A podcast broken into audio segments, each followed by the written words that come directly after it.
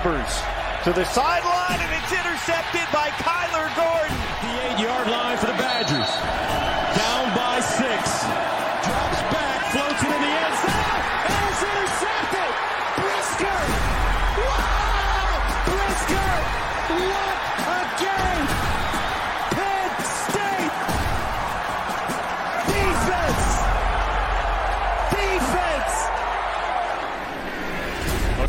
to throw, looking left the whole way, first down.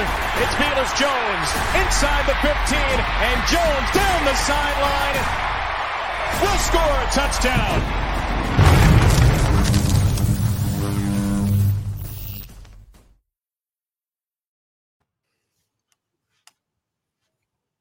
Welcome, everybody, to the season finale of Draft on Tap. And those highlights have me fired up. Defense, defense.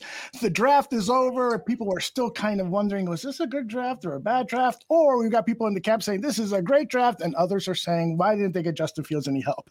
So, but it has been a few days now. Things have started to sink in, and we're going to have the benefit of Courtney Cronin of uh, ESPN joining us in just a few minutes. And then a little later, it'll be Chris Emma of 670 The Score. But first, let's bring in the stars of the show. They are, of course, Danny Shimon and Neil Stopchinski. Guys, how are you?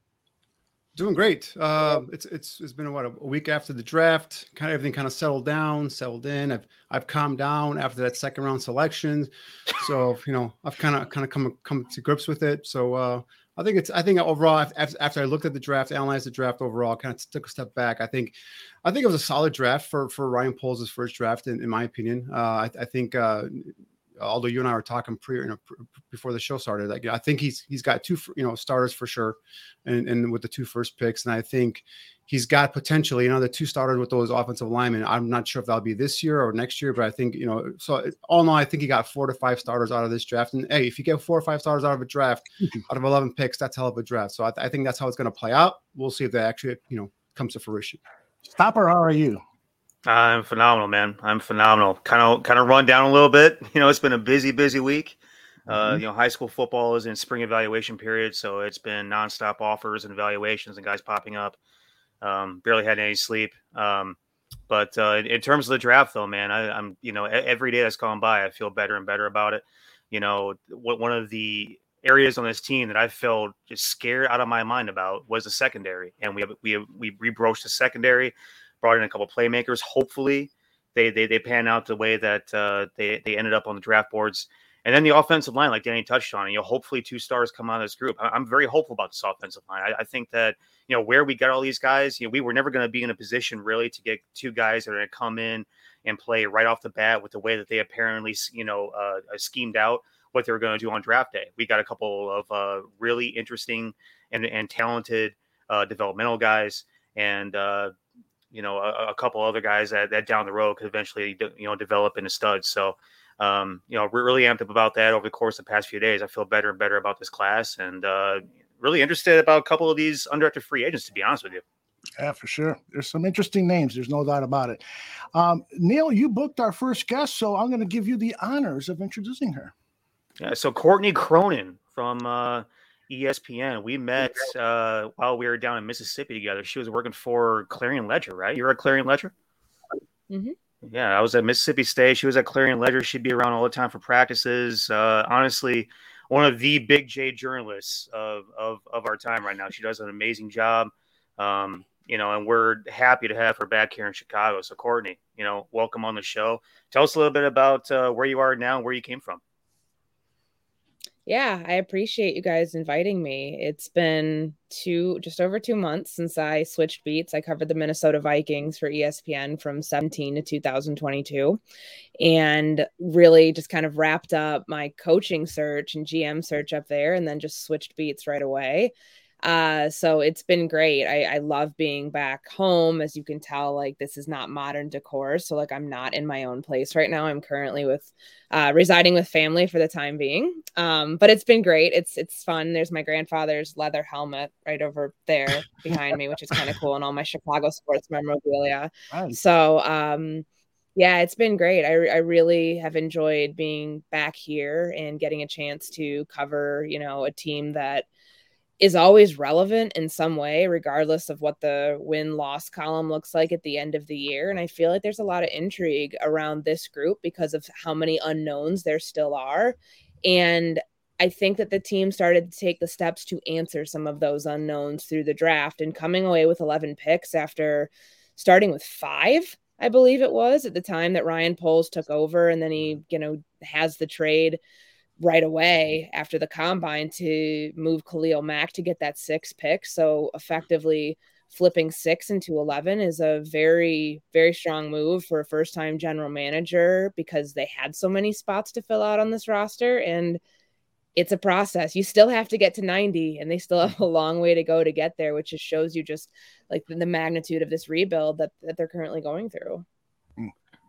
Yeah, so you you had a really cool uh, article on ESPN the other day, basically talking about the Poles and, and his first draft. What were the interesting uh, you know points that you made in that article for the people that haven't read it yet? Yeah, I think for for Ryan Poles in the situation that he's in right now, like he keep he talked a lot about like the hand that they were dealt, right? So it was it was circumstances that weren't exactly ideal in the way that he had to take over this team and they had to start over from scratch. I think the the thing that you have to realize is when you look at how many players are left from 2018 like the roster got annihilated and it had to because that's what you that's what you do in an effective rebuild you don't do the one foot in one foot out approach um so the way that Poles has approached this draft i know there are people who are not thrilled with the lack of weapons around Justin Fields and that some things weren't addressed until maybe later than they would have liked. And when you look at the depth chart right now, just wondering what what does this look like for day one? I think it's still too early to tell. But, you know, my biggest takeaways were like what Neil had said, this the secondary was a mess after it was a mess last season. Like the fact is they gave up 31 passing touchdowns and a cornerback was the nearest defender on 27 of those. That's awful. Um, so getting Kyler Gordon, who was, you know, underdrafted because he was supposed to be gone. If you look at Warren Sharp's draft like chart that he does for every round, that's you know that that's a big thing. And like you know, for them to get him a couple spots ahead of where they expect of um sorry, my internet cut out there for a second. I hope you can still hear me. Um but you know to get him a couple spots ahead of where they thought he was going to be and you know to get Jaquan Brisker as well I think that that was a smart move for this team and I, I think that you could have gone so many different directions with the first the first day for Chicago, which was in day two. Um, but doubling down on defense, like I asked Ryan Poles, was that a scenario that you guys ran through, and did that come up before? And he said that there are a few instances of it, but he was shocked when Kyler Gordon was available. I think that the thing that was interesting to me is that they ran through this scenario. There's a couple times that Gordon kept popping up, and he literally told his scouts ignore it. Like that's that's just not it's it's an outlier. Something's wrong with the system. It's not going to be like that on draft day. So when it was that's a huge win because this is someone who started opposite Trent McDuffie this past season. We knew about McDuffie potentially being a day one pick which he was. Um, we didn't know that much about Kyler Gordon. It was high athleticism high ceiling but you know very unfinished product. And he proved himself this year. Like he was an absolute like monster during during the 2021 season and to be drafted where he was to you know potentially you know the value you get there. This is somebody who can you always hear this you know where can you play? Are you more comfortable in the slot? Are you more comfortable outside? Playing in the slot's really really hard. And um, i think when you have a rookie who could potentially who could actually live up to doing that because it's you're directing traffic and you're moving you're weaving in and out of the defense. It's so it's such a hard position to play but you got value for somebody at 39 who could be opposite Jaylon Johnson uh, outside, or you have somebody at nickel, which is great. Like, I think that that's a really strong pick for the Bears that they came away with that. Courtney, for me, what, what I found about Ryan Poles, especially at running his first draft, was was a breath of fresh air. Because I mean, with, with Ryan Pace here, it, it, was just the it was pull, like pulling teeth trying to get any sort of information out of him. So I, I think I'm just curious, uh, having covered the league for for so many years, you know, how was the, the Ryan Poles, you know, after the draft experience? I found it refreshing. I thought he gave us a lot of good material about some of these players. I love the fact that he brought our scouts out and talked to the media and kind of gave you guys a, an in-depth look in terms of why they like these players. So is that something that you've you've come across in the league before with scouts coming out after the, after each pick? And what no. are your thoughts on Poles in terms of his openness and candidness after the after the draft?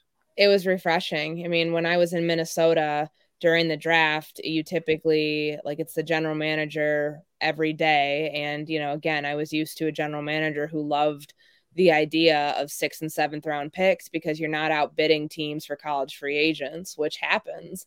Um, but and I thought that was kind of interesting that that was Poles' approach here because Poles is a college scouting guy through and through. He's a director, he's the EVP EVP of player personnel, so he's over both. But he like the guys who have the college ties the longest, like those are the people who want to build through the draft. And quick little aside here, I sat in on like you guys. I assume you guys know what the Nunn Wooten Scholarship is um, for scouting in in the NFL, where they take on people who want like these like you know uh, immersion type programs during summer, like you can embed with teams during camp. And he spoke in July for this group of, of scouts that were part of that. These like young young people in their early 20s, you know, getting into this, whether they're former players or just getting into scouting. And I had a chance to sit in on that. And what he was saying then, when he was still with Kansas City as the EVP of player personnel, about if I'm ever a GM, I'm going to build through the like my goal is to build through the draft you know, he said that long before he was having to kind of like speak publicly in front of people to like put forth his plan. So I thought that was really unique and interesting that he like has stayed pretty steadfast on that and what he wants to do. But as far as getting to like, I mean, you, typically what happens is because there are so many draft picks, you'll tip it, you'll, you'll usually get the GM every day and you'll maybe get the college scouting director, depending upon what team you cover, to have the area scouts to me that was the biggest thing that was like eye opening for me in a way, but like it's just refreshing because these people are on the road for 200 plus days a mm-hmm. year in their respective territories, which is different for every team. Like, like somebody may be a Southwest scout, but like every team is going to like map their area differently. So I found it great that, you know, these guys write for like, you know, reports of like 400 players and you might get mm-hmm. one player that's drafted. Right. So they were so passionate about it. They were so, and I think that that was just like such a great thing to have because that's a resource we typically are never afforded because scouts usually are kept behind closed doors. But I really enjoyed it. I was very pleased with that yeah, personally, me, you know, having done some, you know, not professional scouting, but done some scouting here for the bar room, I just the fact that he had his scouts come up and, and put red stars by the guys they wanted in day three, and he went out and he actually executed and got some of those guys. I think that really made those scouts, you know, give them some appreciation there in terms of, hey, this is what you guys pounded the table, you know, quote unquote, for this player. We're going to go ahead and get him. So, you know, speaking of of the the weapons you mentioned earlier, not getting enough weapons for Justin Fields, I was one of the guys uh, initially after that that second round. I was like what are we doing? You know, we, we got we got a young quarterback. We, we got to build around this quarterback, give him some weapons. So, I, like I t- said earlier, in the beginning of the show, I kind of took a step back and, and looked at, at the overall class, and, and I, I think, like I said earlier, I think he got like four, you know, potential four to five starters out of this class, and that, that's every time you get four or five starters out of, out of, a group of eleven players, I think that's a, it's a pretty damn good class. So, uh, but but the receiver position is still very thin in my opinion. Do, do you think? And I know Poles did say that this is going to go up until final cut down until they set that final 53 man roster. So do you, do you think that they're going to start to go out there and look for possible trades for veterans, uh, free agent? I mean, the free agent list really isn't too enticing. How, how do you think they're going to address mm-hmm. the receiver position?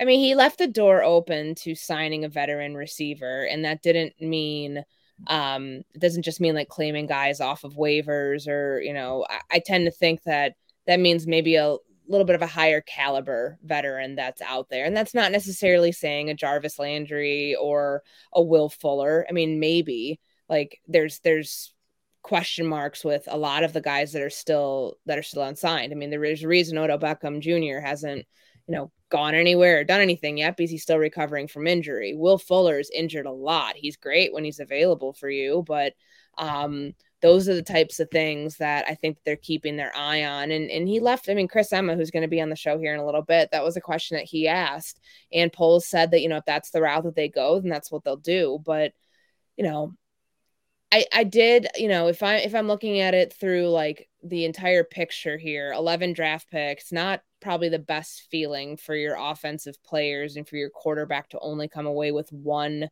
one one true receiver and Poles told us that like he had sat down with Justin he explained the plan to him uh, they watched some Velus Jones tape not this past weekend but the weekend before and he had an idea like I mean that was clearly a target and you know the offensive production i think that's the one thing that we're to like be able to judge this on. There were other receivers they passed over george pickens twice um, there were other receivers available at 71 that they could have drafted who would have had the more like more proven offensive numbers from college? Because i mean Velus jones was in college for six years. He didn't stick on the depth chart at usc so he transferred used the covid year to his advantage. He's a 25 year old rookie.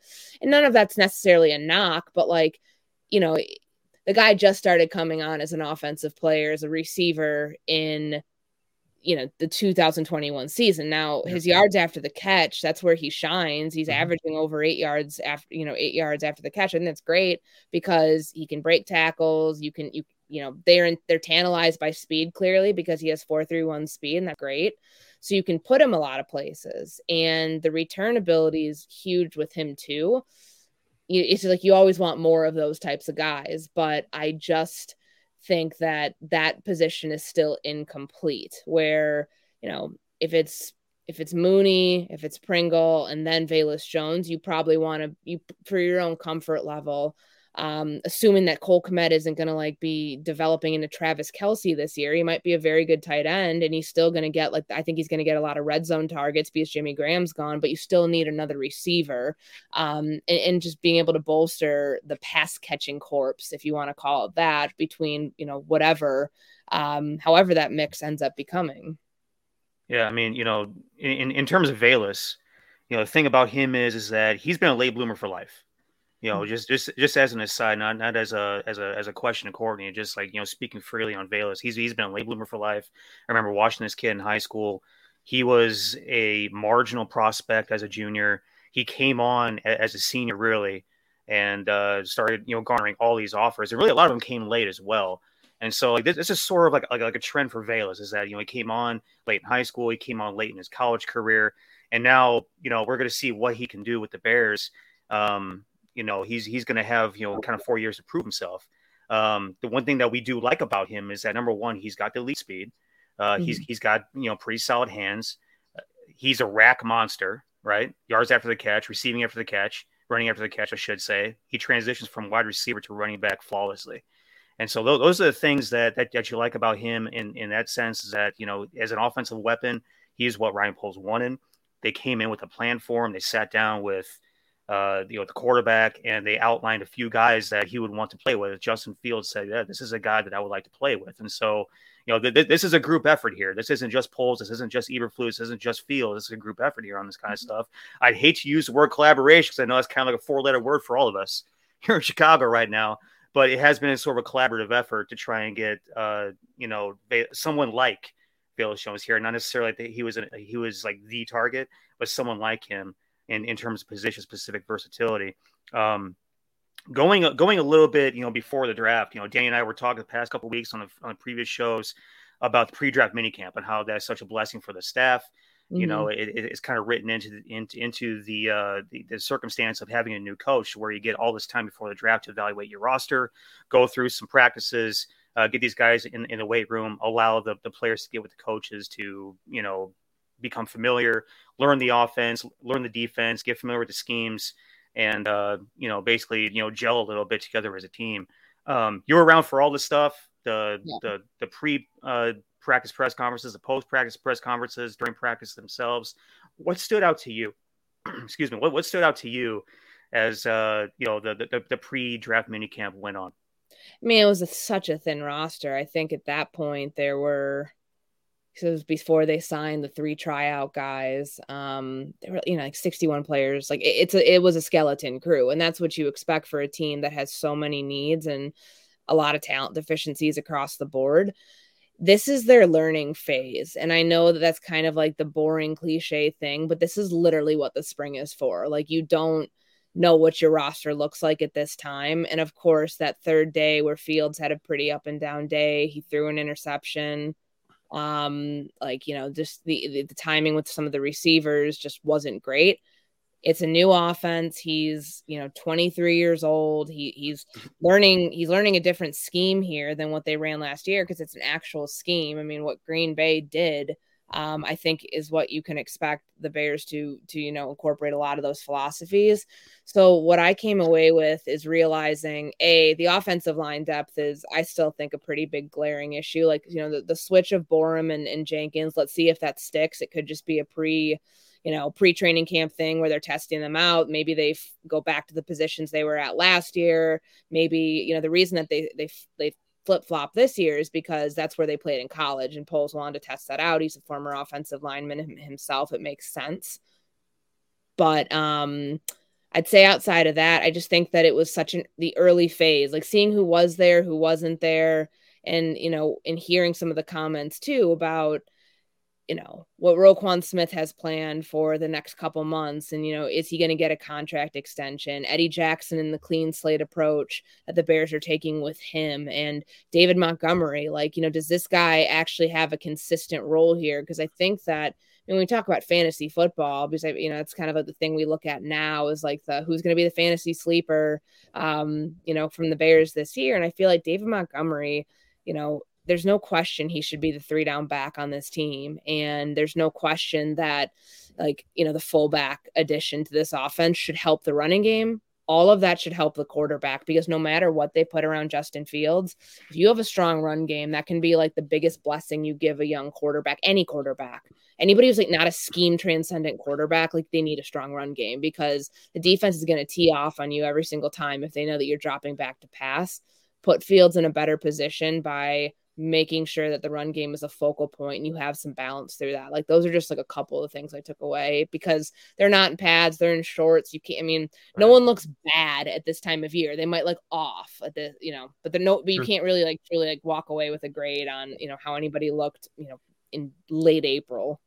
Sure. Right we kind of touched on you kind of touched on there on, on the, the purging of the roster, if you will, and and as after the draft they they let go of uh, Nick Foles. So, are there any veterans left that they could possibly release after that in the coming months or, or weeks? You think?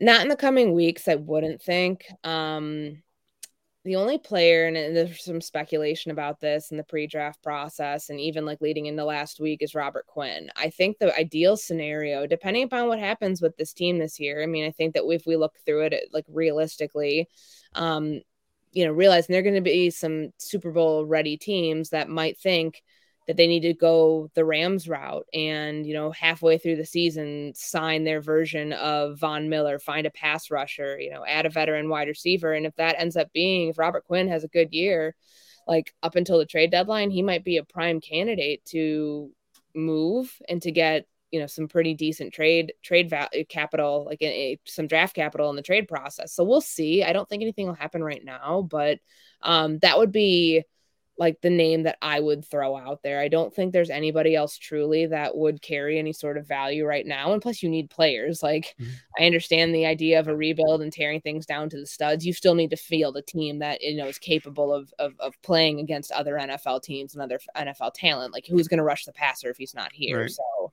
right. I think it's a big thing. See, and then you know, let's see if, if you kind of on the same wavelength here with me, because I'm thinking what he's doing here, or at least Poles and Eberflus are doing here, is they're coming in, they're trying to set their culture up the first year. Yeah, they might take their bumps here and there, but I think they're setting themselves up for next offseason in terms of they're going to have all this dead cap money coming off the books. They're going to have a full boat in terms of draft capital. Uh, I, I think that's what they're doing. My only concern is, is you have a young franchise, potential franchise quarterback here that you have to develop. So how do you how do you how I don't know if, if you have any idea or, or what they're going to do and to, to, kind of balance that right to kind of yeah. you know set up yourself for next offseason but yet also not get your franchise quarterback's confidence you know killed here in, in the process. It's such a, it's such a hard it's like a conundrum that they face because you know in, in focusing on defense first which they they needed to like you could kind of take your pick because there were so many needs and that's the tough thing of like staying true to your draft board but also realizing you know, Justin Fields could be the most important draft pick this franchise has had in 50 years, and you don't want to mess that up. Um, and if you get the if you kill this guy's confidence in year two, you you might ruin his career. So, like the hard thing I think this year in knowing that the talent around field, especially along the offensive line, and you know, I feel like they have some good receivers. Like, is it great, uh, great quality? Like, do you have somebody that you know is going to be an absolute star outside of Mooney? And even then, I mean, the guy just put to get he's you know a young player. He just put together one 1,000 yard season. Like, give it some time. There's going to be things that Fields has to work on this off season to improve in spite of what's happening around him. And I think you can go back to what happened at Ohio State. Like, why was he so prolific? Because he's got guys like Chris Olave and these receivers who just like burn past corners and are always open. He had the best, like one of the best offensive lines in college in front of him. So of course he looked awesome. When reality hits hits and you go to the NFL, like, and everything's not perfect, you have to improve in spite of what's around of you. So I think a lot of that's going to be the confidence factor of, you know, the theory that like, or the, the saying that covered in college football is open in the NFL. You got to learn how to throw your receivers open. And we've seen he did the, throwing sessions with Kmet, he did it with Mooney. More of that is going to help only help his case because the pass protection. And you cannot blame all the sacks on the offensive line last year. He holds onto the ball too long, and he knows that. Um, like there's things he can do this year to get better in spite of what's going on around him. But I also think that doing that without the pressure of winning games is the only way he can see can succeed. He can't go into this thinking I got to win a ton of games because it's just not realistic. You can't. It's, it's, he's not in the position to do that. So I think that there are technique things that he can work on this year that will be sustainable with with or without improvement of your personnel around him. And speaking of of, of the quarterback and Justin Fields and, and Ryan Poles, there's these reports or, or you know articles that come out that they're, they're just questioning whether Poles is committed to Justin Fields. I know he didn't draft him, but I, I think that I think he's committed to, to this kid, and I think he's going to try and build this team around him. Uh, is, is that the, the kind of you know uh, feeling you get as well, or, or what do you how you read the story? Yeah, I've seen I've seen some of it. I think a lot of that is people looking at the roster and looking at like the depth chart and realizing that there's just not a ton of talent around Justin Fields. I don't know if it means he's gonna if that I don't I don't believe that that's him hanging fields out to dry. Like, yeah, is it is it the best situation that he's in right now? No, but if you take Ryan Poles at his word and he's been he's done everything that you know, this could all change. Like everybody has patience right now because it's May, and patience has been like the buzzword that has been preached a lot. Let's see what happens if the team starts losing a lot of games. Patience is going to still be something that they're preaching. Is you know we're we're trying to get um you know, I think the thing that you look at here is like when does when do, is there a, flip, a switch that gets flipped there and people start wanting to make knee jerk reaction, knee jerk moves? You hope not, but as far as Fields goes and the speculation that they don't they're not sold on him. How can you not be sold on him yet? Because in a lot of ways, this is his rookie year. The same, I personally think the same thing you're giving, like the same thing you're affording Trevor Lawrence. Granted, that was a far more toxic situation because of the head coaching situation in um, Jacksonville. We're all saying that 2022 is Trevor Lawrence's rookie year. I think Justin Fields deserves probably some of that same same freedom to have cha- a chance to start over here in an offense that you know, is predicated off play action, bootlegs, things that like legitimately help the quarterback. And you're not just like teeing off on somebody who's in the shotgun for 60% of plays. That's stupid. Um, so I, I, I do think that there's ways for them to better support him and there's still time there's street free agents so there's gonna be a bunch of post june 1 cuts like be you can expect the team to be active at some point too with that but it's not done yet. Like the roster's not finalized on May 5th. Unfortunately, like they're not playing games till September. So there is time for them to improve. And you just you kind of hope that they do add a couple more things. Because if you look at their like offensive line right now, and with no disrespect, like I covered Dakota Dozier in Minnesota.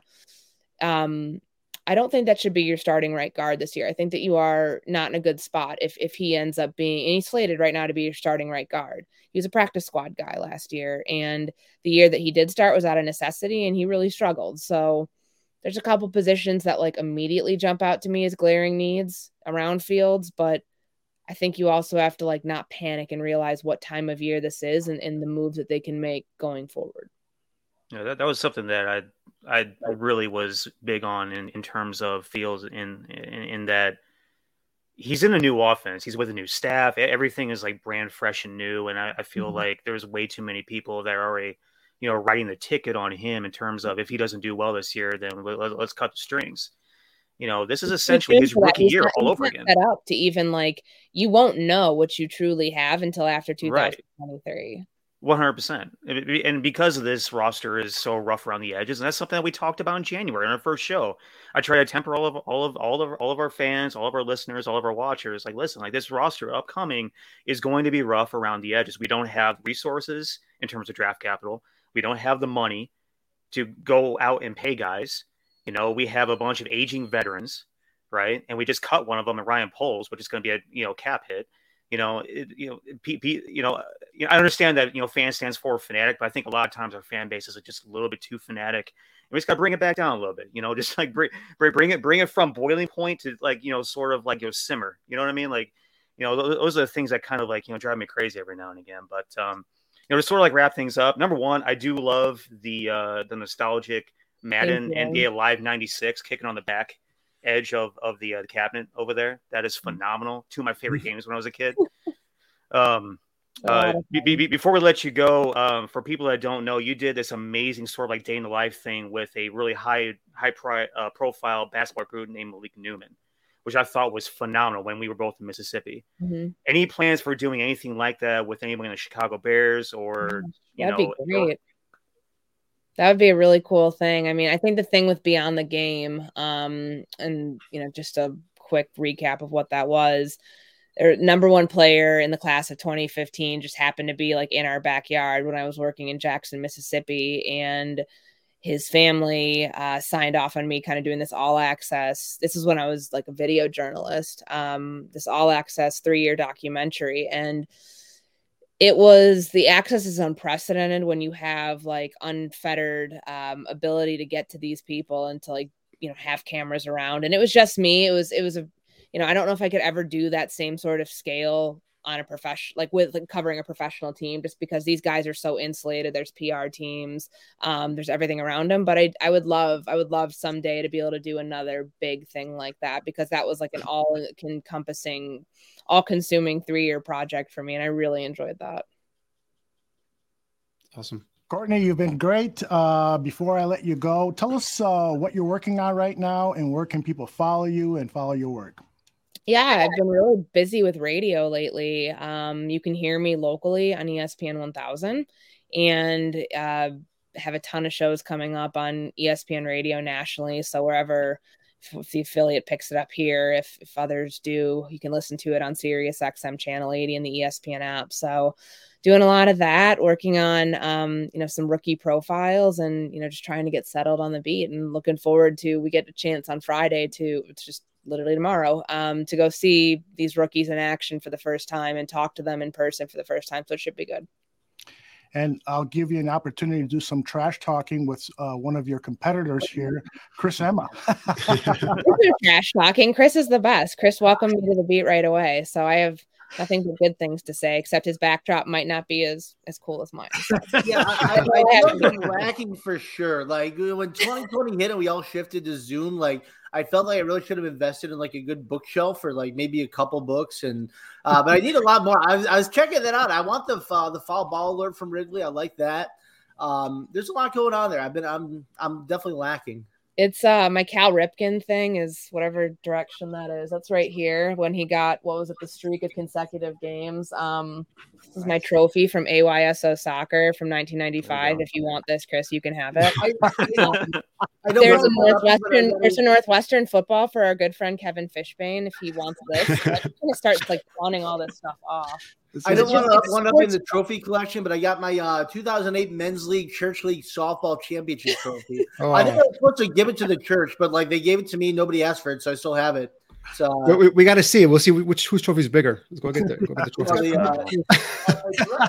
trophy. this is awesome.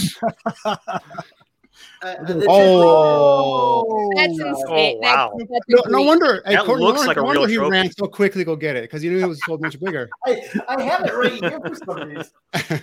Ah, For a church, for church Just in case you needed to show it off in front of the camera. Wow. I was probably right. supposed to give it to the church. Sorry, St. Peter's in Geneva, but Was that the same? Uh, that was the same trophy that the Daniel LaRusso got in the Karate Kid when he won that tournament, wasn't it? That's right. It- it is. Uh, Courtney and, and Chris are much too young to remember that movie. Oh hell. sorry. Uh, Courtney, thank you very much. Uh, this is your first appearance in the barroom, and we hope uh, to have you back again uh, during the football Thank season. you guys for having Thank me. I appreciate it. We appreciate Have a it. good night. All right, Take care. appreciate you.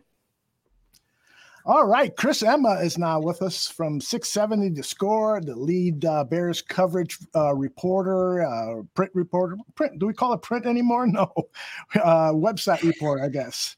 Uh, Chris, great work as always. Uh, in fact, uh, uh, uh, Courtney had mentioned that one of the questions that you asked at the press conference, and so we know that you're always at the press conferences. You're always uh, trying to get into locker rooms to get breaking news.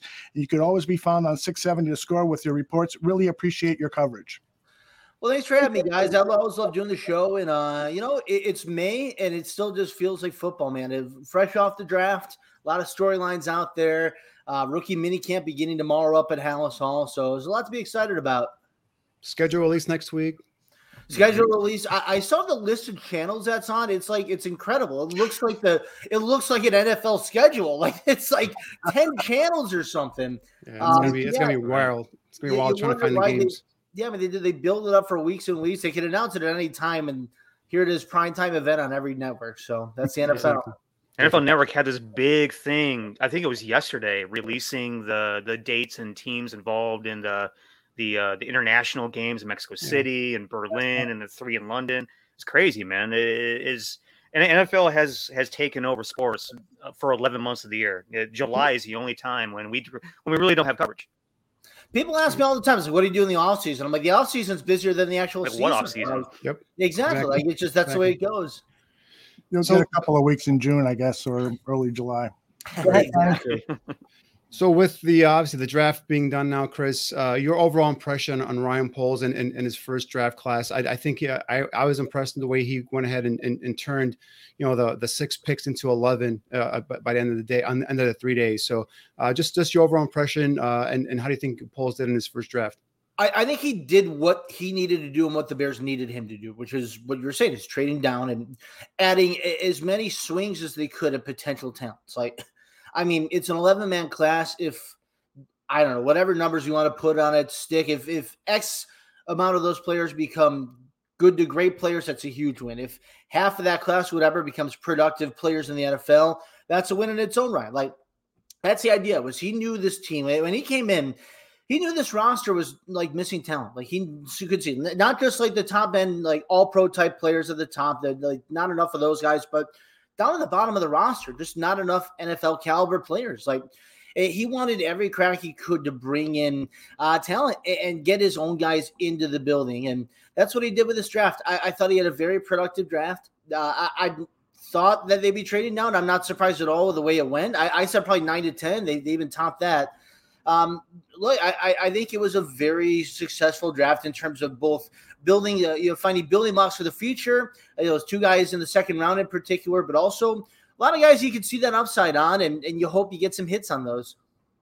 So when the Brisker pick was made, um, I, I was surprised not because of the player, I just just because of the positional value I, that I personally have on, at the at safety position. But just that's neither here or there. My my question to to you, uh, something that we kind of discussed here on, on our draft show was, was this a, you know, a, a shot at Eddie Jackson? Was this a, a saying, hey, you know, j- just so you know, we're, not going to put up with the lack of the lackadaisical play or what we've been seeing in the last couple of you know seasons on the field. Could could Brisker, the selection of Brisker, be something where it lights a fire under Eddie Jackson? I don't think it was deliberately a shot, but if it has that effect, that's a huge win, right? I mean, that, that's what you wanted. That was so. Eh, You want that all around the league, and the draft is guys, young players replacing veteran players. Like you want that kind of pressure involved. Uh, I think more so was supposed to be a tandem. I, I think they like the idea of Brisker kind of being more. I don't want to make the easy Penn State comparison, but what Adrian Amos was alongside Eddie Jackson, like they were a pretty solid tandem together for uh, the early part of Jackson's career, and it, then finally they kind of filled that spot. Like Tashaun Gipson was a very good player for the last couple years, but he was a placeholder. Like they were looking for that long term fit. Uh, and there was clearly a void at safety before they brought in Brisker.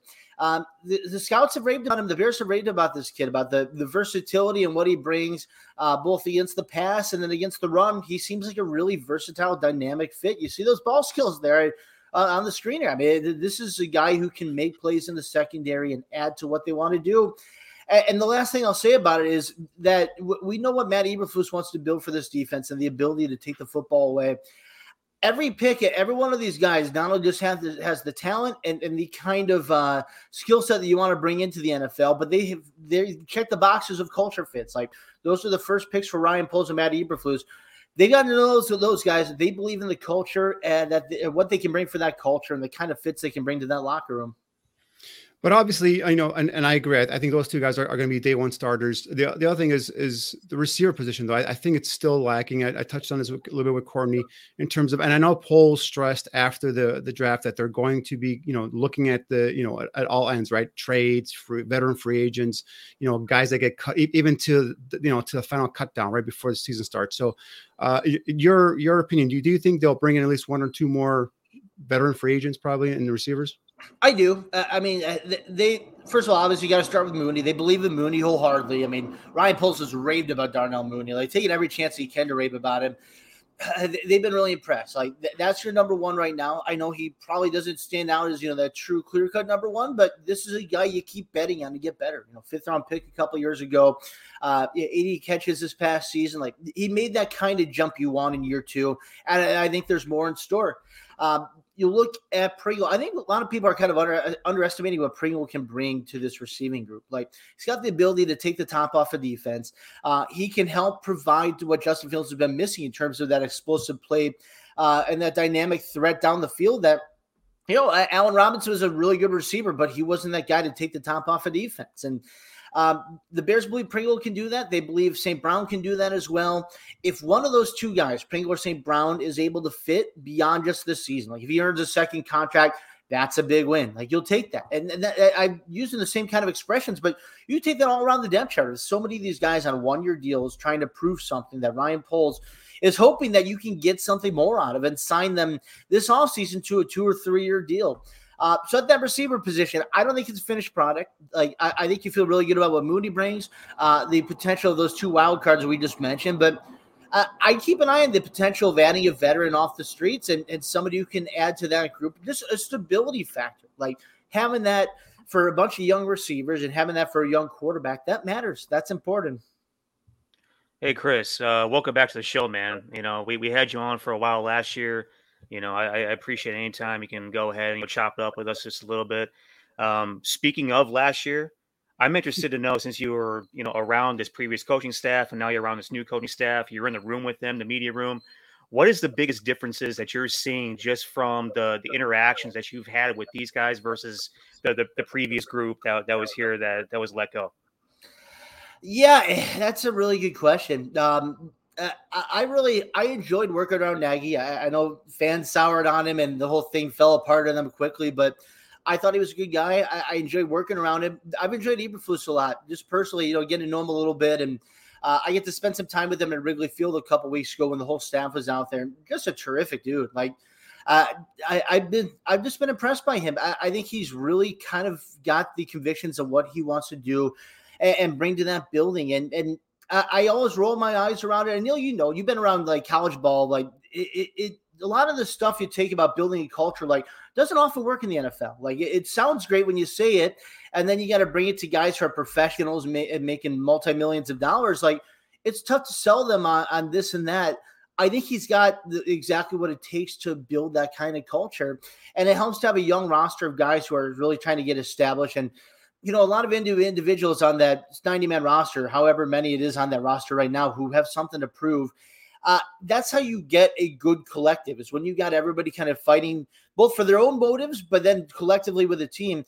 Uh, I think Eberflus has a, a, lot to offer in terms of what he can bring to building uh, the right foundation for, you know, if you want to use the, the Cubs expression, the next great Bears team. Like if they do build that thing up and, and they do have the kind of success in the next few years, it's going to be because of 2022 and the foundation they set with Eberflus. So uh, uh, I'm excited to see what he does schematically, uh, how he fits guys uh, from his side of the ball on defense, and then obviously what the kind of trust he puts in Luke Getsy to develop Justin Fields. But uh, I've been impressed just with every since uh, Eberflus got in the building, just kind of the feelings that he's had uh, of what he wants to do and the convictions that he's worked with. And I asked Courtney the same question, but in, in terms of the pre-draft minicamp, we talked about how that is just absolutely crucial in terms of you know this staff you know be you know hands-on, evaluate what they have, plan a little bit better for you know the, the weekend upcoming. Um, you also spend a lot of time around the staff, around around this uh, this personnel group, around uh, this locker room. You know, for a few days, for a couple weeks. You know, leading up into draft day. What were your takeaways? What, what, what was interesting to you? What stood out? I, probably more what I was just saying in terms of the, the individual. So just uh, the idea, and, and a lot of you can just go on some of these uh, contract sites and just look at the contracts and understand what their motives are. But look, I, I liken it more to what they had in Indianapolis with that defense and that team as a whole. the kind of culture they were able to build with the Colts, and I know they fell shy of the playoffs and it didn't go the way that they wanted, but they had. You look in that roster, like Darius Leonard was a, a second round pick like he was not a guy who you projected all pro from. Uh, Kenny Moore was a guy who's like oh by the Patriots. Like the New England Patriots let this guy go. And, and here he is as, as a Pro Bowl quarterback in Indianapolis. Like it speaks to the culture of what uh, Matt Eberflus built, but also it speaks to the way that they're able to motivate and fi- find the right players to build around. Uh, and you get the sense of that. You look at a guy Nick Morrow is an example, like a linebacker they bring in, didn't play last season, dealt with injuries, inconsistencies, but they see a fit uh, both in terms of scheme and then also personality. And, and I think you can look at just about every spot on both sides of the football, really, and say you can see why the Bears are attracted to that kind of culture fit. Lucas Patrick's a guy that Ryan Poles has mentioned. Like, that's a Ryan Poles guy. He's no nonsense. He's going to stand up for his quarterback. Uh, he's going to play to the proverbial echo of the whistle. Like they've added a lot of guys uh, when you go through both free agency and the draft now. So we start to get to know some of these rookies who they feel fit what they want to do. And then, Chris, having covered the previous regime, uh, and and you knew how Ryan Pace was, right? It was just just everything was just kind of like pulling teeth with him. The guy didn't want to really give you any information. I found it and curious, you know, your your thought here, refreshing with the way Ryan Poles was after that draft, and you know, being yeah. candid about what he saw in a player, how he projects the player, and I like the fact that uh, you know, and I don't think he did this is what done in the past.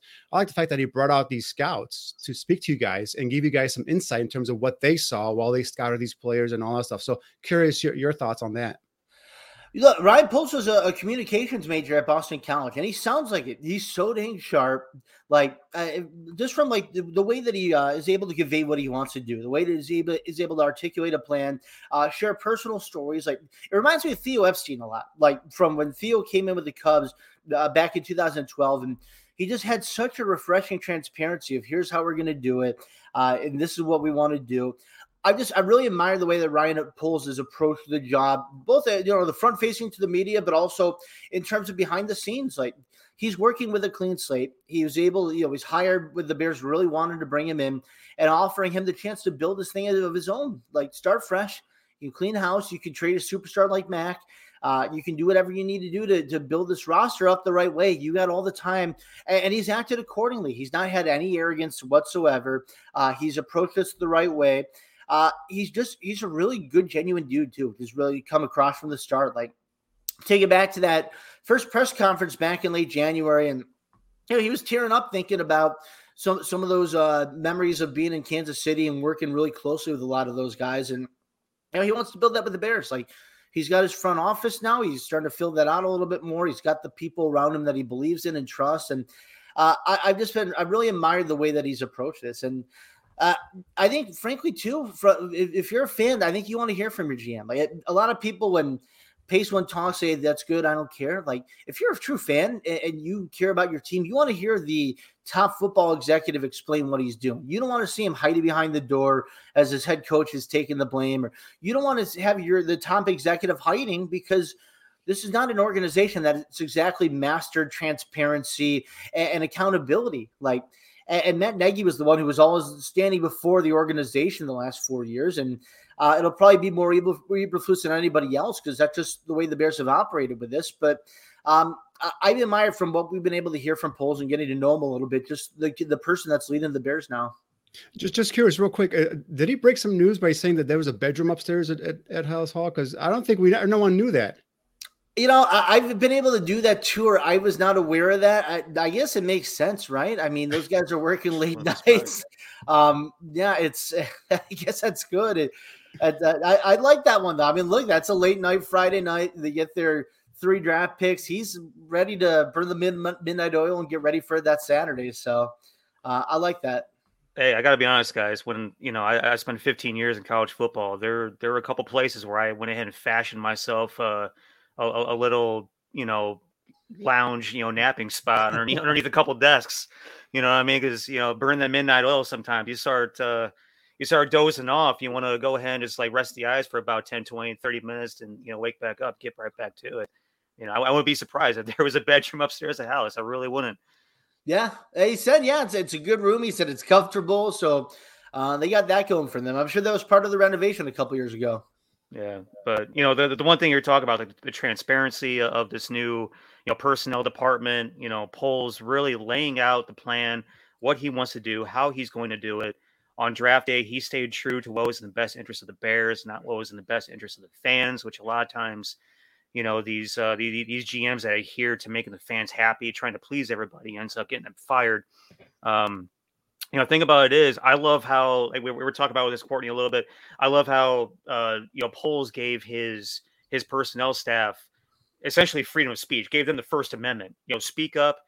Uh, we're we're gonna put you know a red dot next to the guys that you like. We're gonna yep. send you down to the media guys to let them. And I, you, you posted a couple things, you know, during uh, you know the, the draft weekend, quotes from you know some of the of the uh, the area scouts or national scouts or whatever they were about their, their thoughts on the particular draft picks, which I thought was amazing. And I thought that in the previous years that was very muted. I tried to I tried to get a couple of guys like you know statements on the record. And they said, well, you know, the the administration probably wouldn't be too too fond of of that you know particular idea. Um, I've always felt the the personnel staff in Halas Hall was was pretty solid. We've seen some moves shake up in the past few days. Um, and and uh, you know a couple guys elevated to you know premier spots you know basically uh, number three spots in the organization code number threes. I'm, I'm interested if, if, you know you have your ear to the grindstone better better than both of us on the show.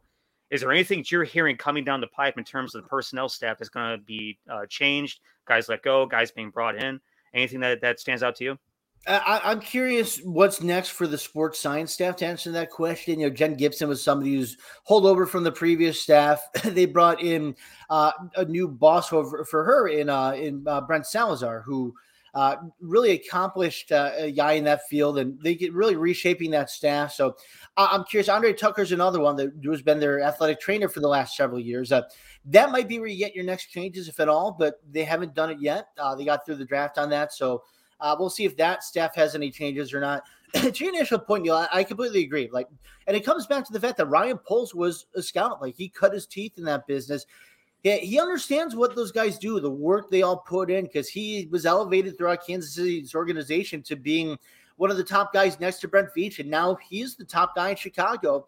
Um, I like the fact that he put so much faith in those scouts where, like, you know, he talked about it like the days leading up to the draft. He set up anonymous polls. They're all on their cell phone and dialing in. Okay, I want you to list your top five, ten, whatever it is, prospects at this position. And and they put it up. They they ran the polls. It ran through the computers, went up to the screen, and he said the idea was to kind of form a consensus without groupthink, where it's not raise your hand and everybody's kind of looking around the room like yep. everybody's doing it anonymous, anonymously and combining their thoughts. And he put that kind of faith in his team. Uh, he talked about it day three when they got into that draft room, and he said, "All right, guys." I want you to give me three players who you have a conviction on, three guys who you're going to be pounding the table for that we need to get. And they all put their names down. They put stars next to their names, and that was a good majority, as he said, of the players who were drafted on day three.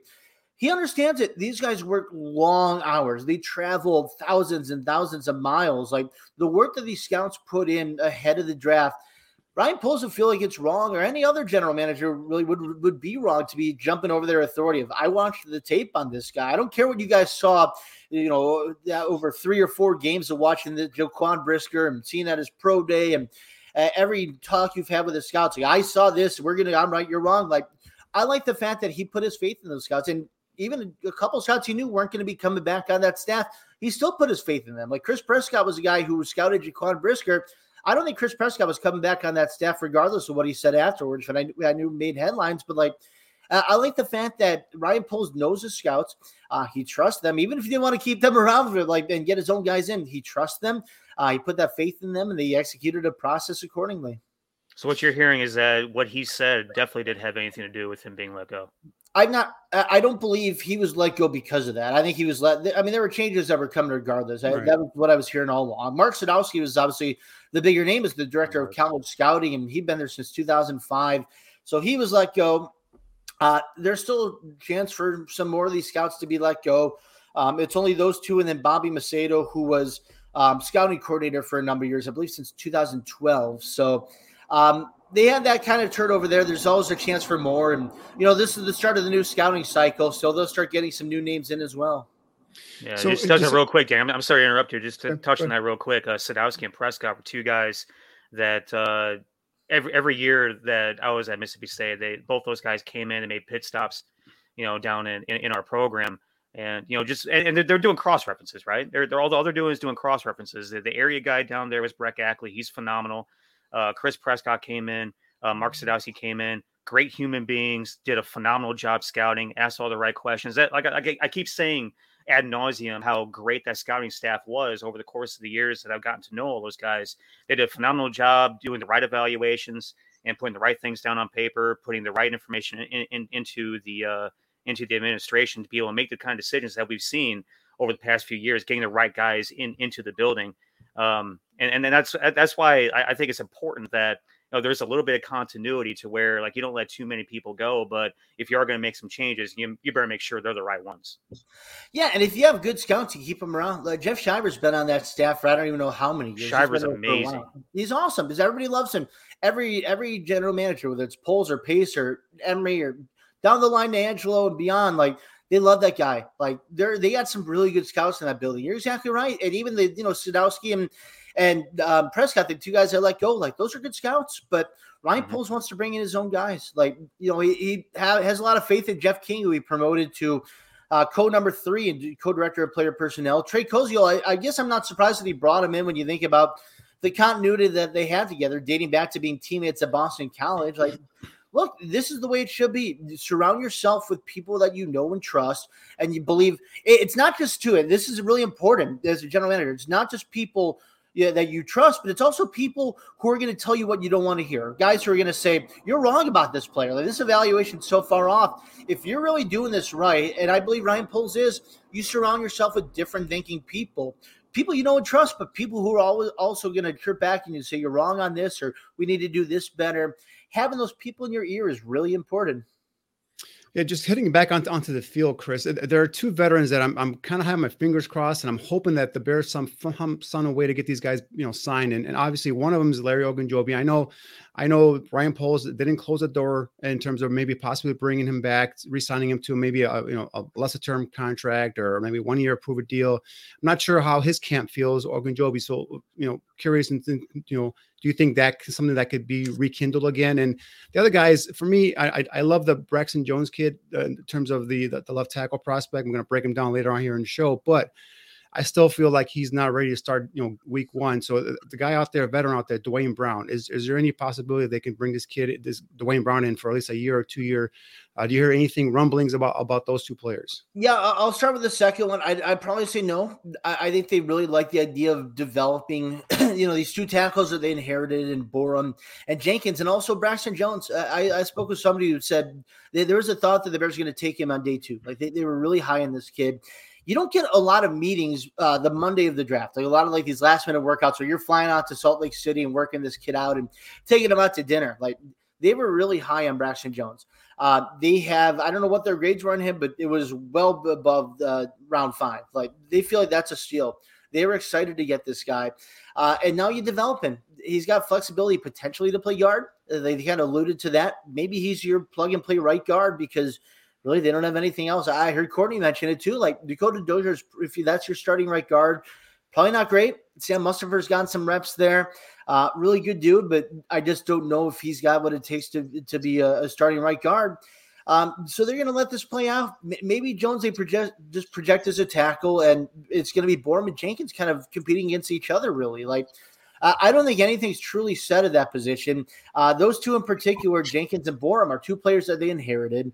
Uh, I don't know what kind of scouting thoughts that uh, Poles and his staff had on them a year ago when they were with the Chiefs, but uh, now they get to see them all in person. They get to see what Jenkins looks like healthy, what he can bring, uh, knock on wood if he's healthy, and what he can do in front of them. And being coached up by Chris Morgan and being fit into the system. And we'll see how it all plays out there.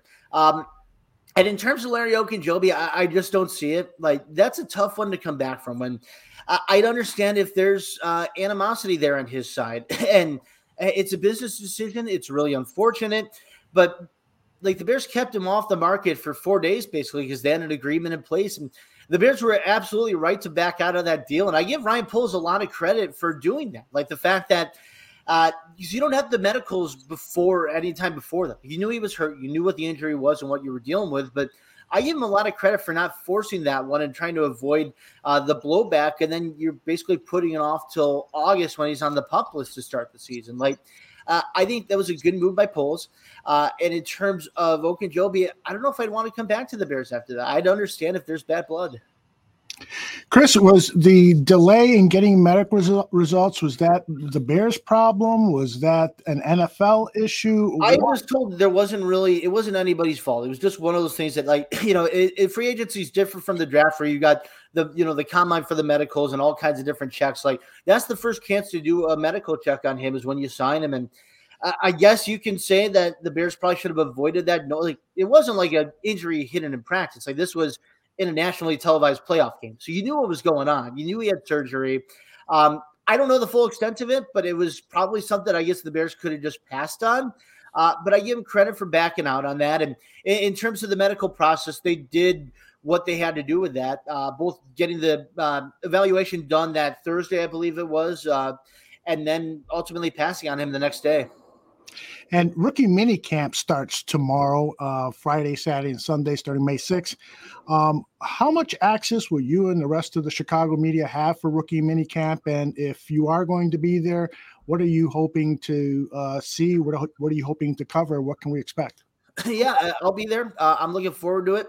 Um, it, it, I, the first thing you kind of look for from my perspective is kind of seeing where you plug some of these plays like players like I'm interested to see day one tomorrow where Braxton Jones is playing, what we just talked about. Like, well, that says a lot about how they feel, not only about him, but also about you know the tackles and the rest of the offensive line. Like, if he's plugging in at right guard tomorrow, I'm going to be really curious about uh, kind of how, how, they form the rest of the old line from there.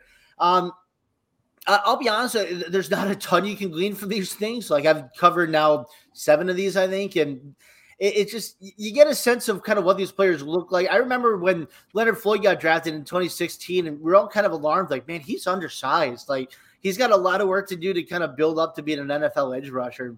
You know, he looked like a, a shooting guard. He didn't look like a, you know, he didn't look like uh, you know, it was lining up against like with Pernell McPhee. He didn't look like Pernell McPhee at all. So um, th- there's a lot you kind of take from it, a lot of different smaller notes and really just kind of the first moment. There, there's a lot more last year when Justin Fields was taking his first snaps in a Bears uniform. And, you know, we learned a lot about like what Matt Nagy was saying then about how he's directing the other rookies and telling guys where to go. And you learn a lot about different players that way. But um, there are be some things I'll be looking for tomorrow. Yeah. So you'll have an opportunity to talk to some of the players uh, um, after practice. Yeah, so I, I believe tomorrow I, I got to double check the schedule, but I believe tomorrow is the two second round picks we'll talk to. So Gordon and Brisker. Great. One of the things that was impressive about the draft was just the quality of individuals they signed. They signed a lot. Uh, they picked up, acquired a lot of team captains, and so that was part of this overhaul that Ryan Poles is uh, a part of is just changing the culture and changing the types of players in that locker room. So uh, be interested in hearing your reports about these guys and really appreciate you being here. Um, and uh, please uh, join us again in the near future. Yeah, absolutely. Good talking with you guys. Thanks for having me. All right. Chris. Appreciate you, brother. Bye bye. Take care. Chris Emma, 670 The Score. I should have asked him to plug something. Darn it, I screwed that up. But I can tell you that uh, he is over at 670 The Score sports radio, and he is their feature writer on all things Chicago Bears. He is excellent. Last time I saw him was at Wrigley Field Um, and he's just such an amiable person. You stop him, talk a little sports, take a picture with him. He's a really good guy. Uh, thanks for bringing him on, Neil. Yeah, absolutely. Great dude. You know, I, I think I met him when I was up here at Northwestern working under Fitz for the, the five years that I was here. And, you know, again, kind of like Jorley, big J journalist, man. Like he, he does his job. He does it to a, to a really high level. Um, you know, he's, he's both, both these, both of these two that we brought on tonight are, are not the, the types that get, get wrapped up in the nonsense and the bullshit and try to peddle things that uh, are, you know, all hyperbole. Like they, they're, they're very much based in reality. They're, uh, they're they're down to earth human beings, great to share beers with and you know, have some good times with. I actually spent a night on Chris Emma's couch one night. We got you know pretty hammered at Sluggers. That was a long time ago, but uh, you know it, it, was good stuff. Good times, man. He's a great dude. And neither one of these guys are going to be running articles saying that uh, Ryan Poles is now behind uh, Justin Fields that Justin Fields is not his quarterback. I, I, right. I, I that yeah, I see right. those articles. I, I, it drives me nuts. It drives me crazy. Oh my goodness! Right. I mean, uh, we all know the importance economically of clickbait for for people, but when they stretch it out to the absurd, um, I refuse to visit any of these sites. I get sent a lot of uh, material from these sites. Hey, what do you think about that? And I tell me what you read in there because I just won't click it. I won't do it. Uh, and, and, the one thing that you and I, all of us discussed last week was was do you think you know uh, uh, Justin Fields has a say in terms of you know the, the Bears draft and all that? And I, and I was like, no, it's too early. You know, he, he hasn't proven himself yet, and maybe in the future.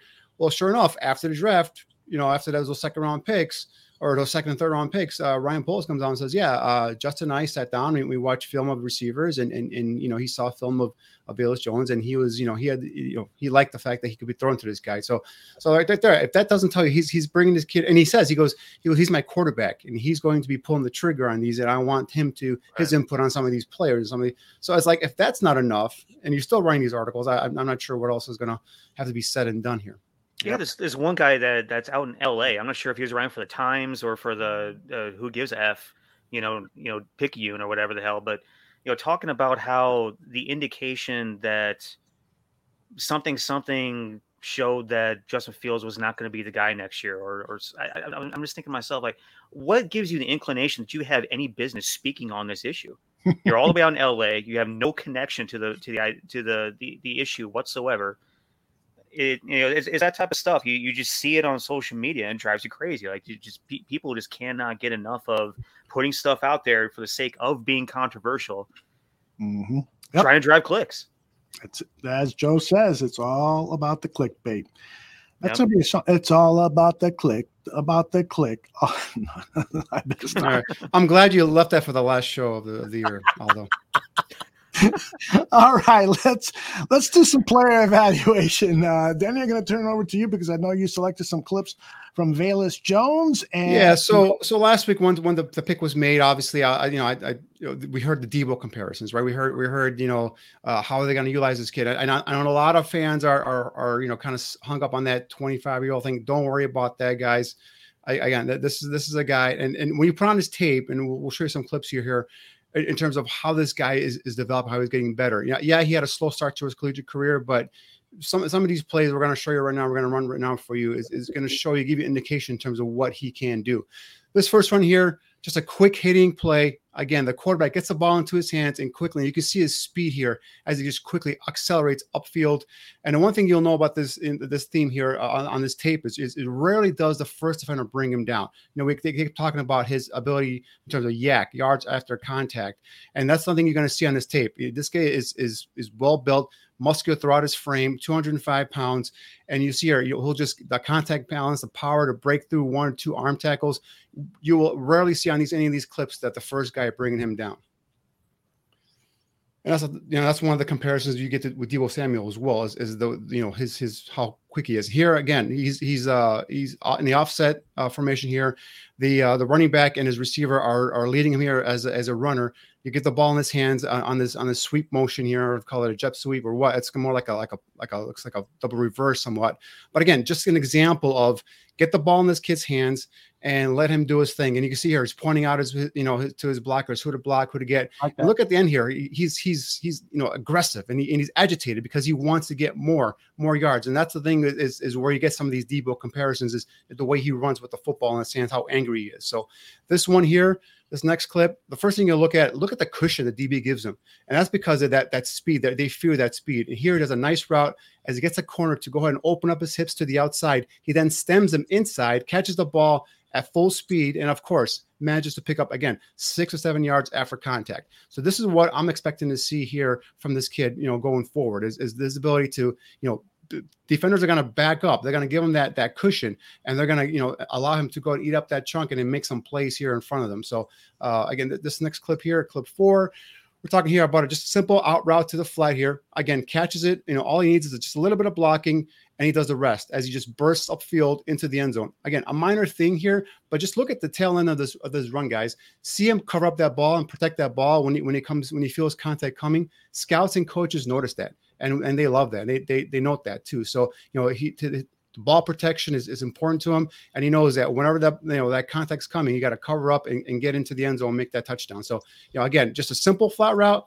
He does the rest, gets upfield quickly, turns on the jet and that burst, that speed. And you know this is where you when you put on his clips and you isolate on this kid, you see that four one three speed.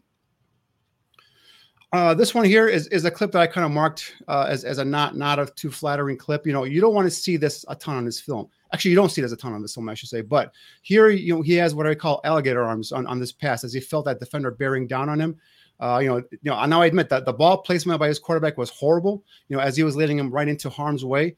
But you know, you you can't just put those kind of plays or those kind of attempts on on tape here. So that's one thing that I I, I didn't like about him in, in this particular play here, where he kind of you know pulled back and alligator arm that that pass though.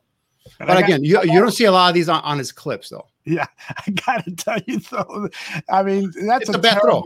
throw. It's a bad throw. Yeah, Jeez, he, he's leading him into harm's way, and, and and I know he's protecting himself, but yeah. just, you know, this doesn't look good. You know, here sure. on this clip here, on the flip side, you know, here we see him run an inside dig route, and with the defender on top, you know, we see him extend outside his frame, plucking nice. the ball out of the air, showing again no fear here. You know, eluding one defender, breaking tackle, and watch. You know, again towards the end here as he took you know took four all missed defenders to go and bring him down. Again, here I, I, told you that that previous play that was the kind of like a rarity. You don't see that kind of uh, you know attempt on here on his on his game film, but here look at it, stretches out, knows the defender's coming. But again, guys, notice four defenders to bring him down, and that's why they kept talking about his ability in terms of YAC yards after contact. So you see it on his tape here.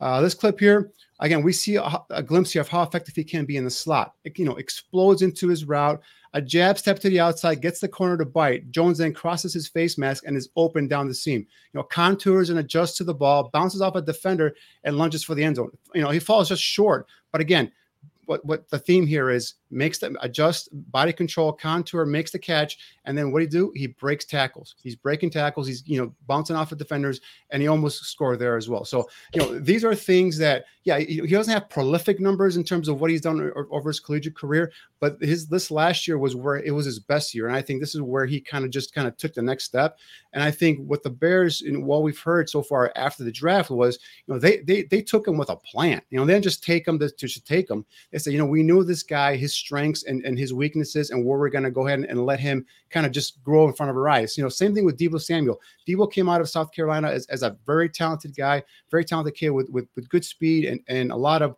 a lot of gusto, a lot of guts, you know, in terms of you know after the catch and all that stuff. And and what Shanahan has done with him is, is get him in a position to get the ball in his hands, whether it's out of the backfield, whether it's on slip screens, bubble screens, or passes down the field. So uh, I, I, think this that's a vision that they might have here in terms of something similar what they could use Velus Jones here at. So again, and this doesn't even talk touch about you know his his ability as, as a punt returner and a kick returner as well. So uh, you know I'm I'm real excited in terms of see what their plan is and how it kind of comes to fruition here and what Luke Getsy does with with this kid. But again, uh, you know a lot of people were knocking this pick initially, but I just I, like I said on on draft day, you like give it a chance.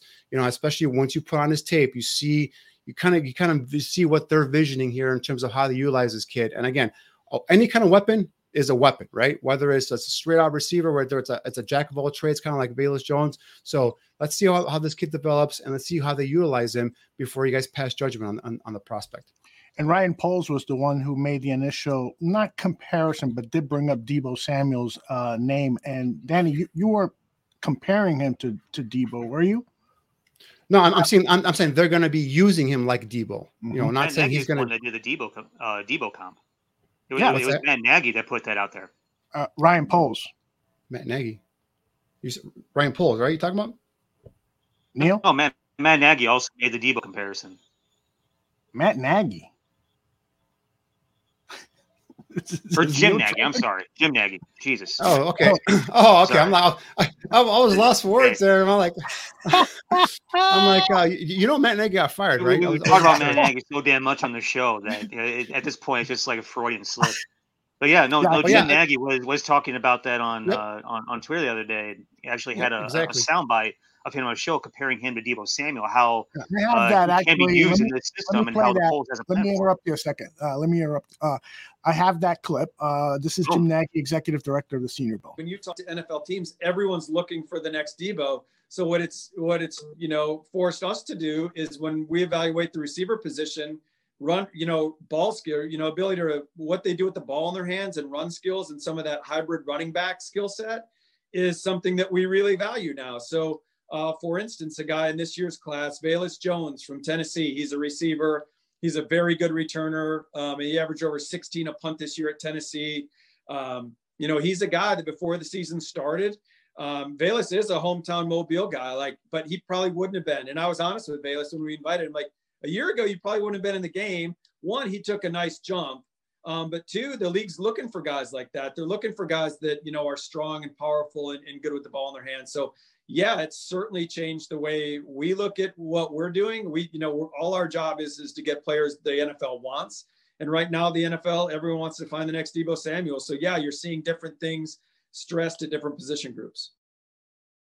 So that's where it came from. And then Ryan Poles uh, brought it up in the press conference, and now we're uh, bringing it up here uh, as a. and you can see it when you watch his tape. And those just those just a handful of clips I just pulled out here. But you watch three or four of his clips, you know, you see the ball in his hands, whether it's on those slip screens, bubble screens, you know, quick throws in a flat, you know, jet sweeps. You know, just get the ball in his hands and, let him do his thing. So, and again, his this kid's uh, ability is is or his calling card is going to be his speed, his burst, and his ability to break tackles with that contact balance and contact power. So, again, I'm not saying he's going to be Deebo Samuel, but I think they're going to be utilized. He's going to be utilized the same way as Deebo Samuel has been utilized. Yeah, that's the important thing to me is, is that there there is the position versatility that you get with a guy like Velus Jones, a guy that can be a receiver, transition very quickly to running back.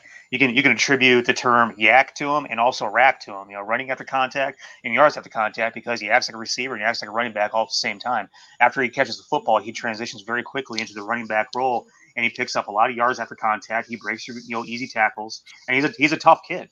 You know, he, he's a physical player. And the, the other thing about it is too is that like we were talking about their two previous guests earlier is that the, the guys have a plan for this kid. They sat down with Justin Fields and they earmarked about a handful of players that Justin Fields said, "Yeah, I want to play with this guy." They brought him in. They know exactly how they're going to use him. There isn't going to be much of a learning curve because they're probably going to do a lot of similar stuff that Tennessee did with him, you know, during his last year there. But um, you know, those are the two takeaways I, I, I have on that. I think the kids, you know, really interesting, and you know, we'll, we'll just see what happens. You know, again, rookie mini camp starts tomorrow, and then uh, we got uh, you know in, in a couple weeks here, um, you know, OTAs begin. And that's really when we'll start to see you know these rookies get together with these veterans and see how this stuff shakes out. I do agree with Jordan here, and some of the tape that I have seen that uh, Velus doesn't always play to that four three one speed. I've seen him get caught uh, from behind a little bit on some of these clips. Uh, have you guys seen that too? In, in terms of, I, I didn't, I didn't read the the, the comment. what do you say? Uh, Jordan is saying that he doesn't play like he has four three one speed, and that there are times he gets caught from behind. And I've seen that as well with some of the tape I looked at. Well, I mean, when, when I watch his tape, I, those couple of quick clips right there, you see the you see the speed in terms of the burst, the acceleration into the, you know, into the end zone. Now, you know, uh, there, there are a lot of not a lot of go routes. Uh, there are a couple of times you see him run just right by a, a, a, a corner or DB, uh, but just maybe just kind of limited in terms of his his route tree. But you know, you see that big cushion that these DBs are giving him. You know, they're giving him a cushion for a reason. You know, not giving him a cushion because they're you know they're not scared of him, but you know, him that cushion for that some of that speed, some of that e- element of, of fear that he brings to them. So you know, whether he runs four three one or he runs a four four forty, you know, he, the kid is fast, and you cannot deny that. You know, if you watch his tape, you watch you know not just highlights but you watch multiple games of his, of, of him you know uh, you'll see some of that burst acceleration as he gets down upfield and gets past defenders You also see, you know, during those clips that you put up there, Danny, you'll, you'll see the way that he runs his routes. His footwork is very smooth. There's a quick lot feet, of there- really quick feet very little wasted motion at the at the uh, at the beginning of the route, at the top of the route, There, there, he's got juice. He's got uh, you know, you know, sharp cuts. You know, there, there's not a whole lot there that allows the, the DB a chance to recover if he gets out of position whatsoever. And so, you know, in, in terms of, of guys, we, we talk about play speed all the time, right? We talk about play speed, how guys play versus what the 40 time is. This kid, we know he's fast, but also his play speed in terms of how he runs his routes allows him to get separation quickly because at the top of the routes, there isn't a whole lot of dancing. Way too many of these guys that, that are either raw route runners or just way too, uh, you know, selfish with the way they play the game. They'll dance out at the top of the route, and they'll they'll end up putting themselves at a disadvantage, allowing the cornerback or or the uh, the down nickel to be able to catch up if they're out of position and defend the pass. I think that's also really important when you're talking about a guy like Velus, in, in that yeah he's not he, he doesn't look. I understand Jordan what you're saying. You know there, there's times in one of these clips it looked like he gets like you know kind of caught. The the DB took a really good angle on that play number one, but you know, the, the, thing about it is, is that you know this, this kid a lot of times the way that that he excels is that he does get the separation very easily. He also has the jets to be able to run by guys, and so I don't think there's anything to be concerned about in terms of him being caught from behind. But the way that he runs routes, so sharp, so smooth, right, right there, just like boom, boom, you know, just very, very quick cuts. Juice off the cut, creates the, the couple yards separation, to be able to make that play, catch that that ball off that corner that's playing you know really tight coverage at the top of the route, and again because he made that quick cut right there, because it was just a little two step deal, that corner who Velus went ahead, turned around 360, didn't have an opportunity to, to use his recovery ability and catch up and bat that ball down. And for me, he's still developing as a route runner. I mean, he can still get better, you know. But but you still you see that quick feet at the top of his route to be able to, to jab step and stem and cross the face of a defender. You know that that that's quickness, that speed, that's all all that you know in, incorporate into one. So um, you know I think this is a kid. You know, you know, maybe maybe he, he does he does not run a four four a four three one in, in, in his in his you know full uniform right now, but he's still plenty fast enough. I, I mean, I, I, I don't think he's going to be running a four five or four six on Sundays. That's for sure. In his uniform. The uh, concerns about his age, there shouldn't be any concerns no. about his age. No 25 years old. Uh, he will be a Chicago Bear for the next four years. Being 25 doesn't mean that he is uh, a liability. It actually could be a, a, of use. He's more mature. He's seen more in his lifetime. You know, the uh, Neil in one of our last shows talked about you know the uh, the length of careers for wide receivers, and if this guy turns out to be a, a godsend, then he's he'll be with the Chicago Bears for at least five years because they can put the franchise tag on him after they sign him to a four year contract. So the issue with 25 years old that was an issue years ago with with people who would bring that up. It's no longer an issue in the NFL. You find talent, you sign them. Now, of course, if you're if you're talking about a 28 year old, um, you know, that's that's different. There was a quarterback. Who was the quarterback that came into the NFL a few years ago, several years ago, maybe 10 years ago, uh, who was like 28 years old? Um, do you guys oh, recall? Quarter or corner? quarterback. Quarterback. Uh, Chris Weinke, yeah, it was, it was yeah, That's right. Yeah. That's because because he, he, played baseball. He went to play baseball, and then he, and he came back to, to he had some eligibility left. As came back to college, but uh, yeah, uh, but and I think I think correct me if I'm wrong, Neil. Avalis uh, sat out a year because of transferring from USC to, to to Tennessee, and also I think also sat out another year because of COVID, right? So he actually sat out two years of football, yeah, I believe. Right. Yeah, so you know he's made 25, but he hasn't really got, gotten the you know the beating of the punishment of all those years of, of, college football. So he you know he, he actually he's they brought up to him put in a post draft interview, and he goes you know he goes I might be 25, but I have a body of a 21 year old because of the fact he's he's taken you know, relatively two years off of of you know football from football. So uh, that, that, doesn't bother me. Like, again, you know typically third round picks they're going to get a four year contract. You know if, if he's if he's good or great, then they, are going to sign him to another four year contract most likely. So you're talking about eight years. So you're talking about he's when he's done playing, he's 33 years old. Yeah, if, you, if, you go back into the background of a lot of these guys. I think you know a couple things that Poles and this staff valued and prioritized was age. Leadership, experience, grown-ups.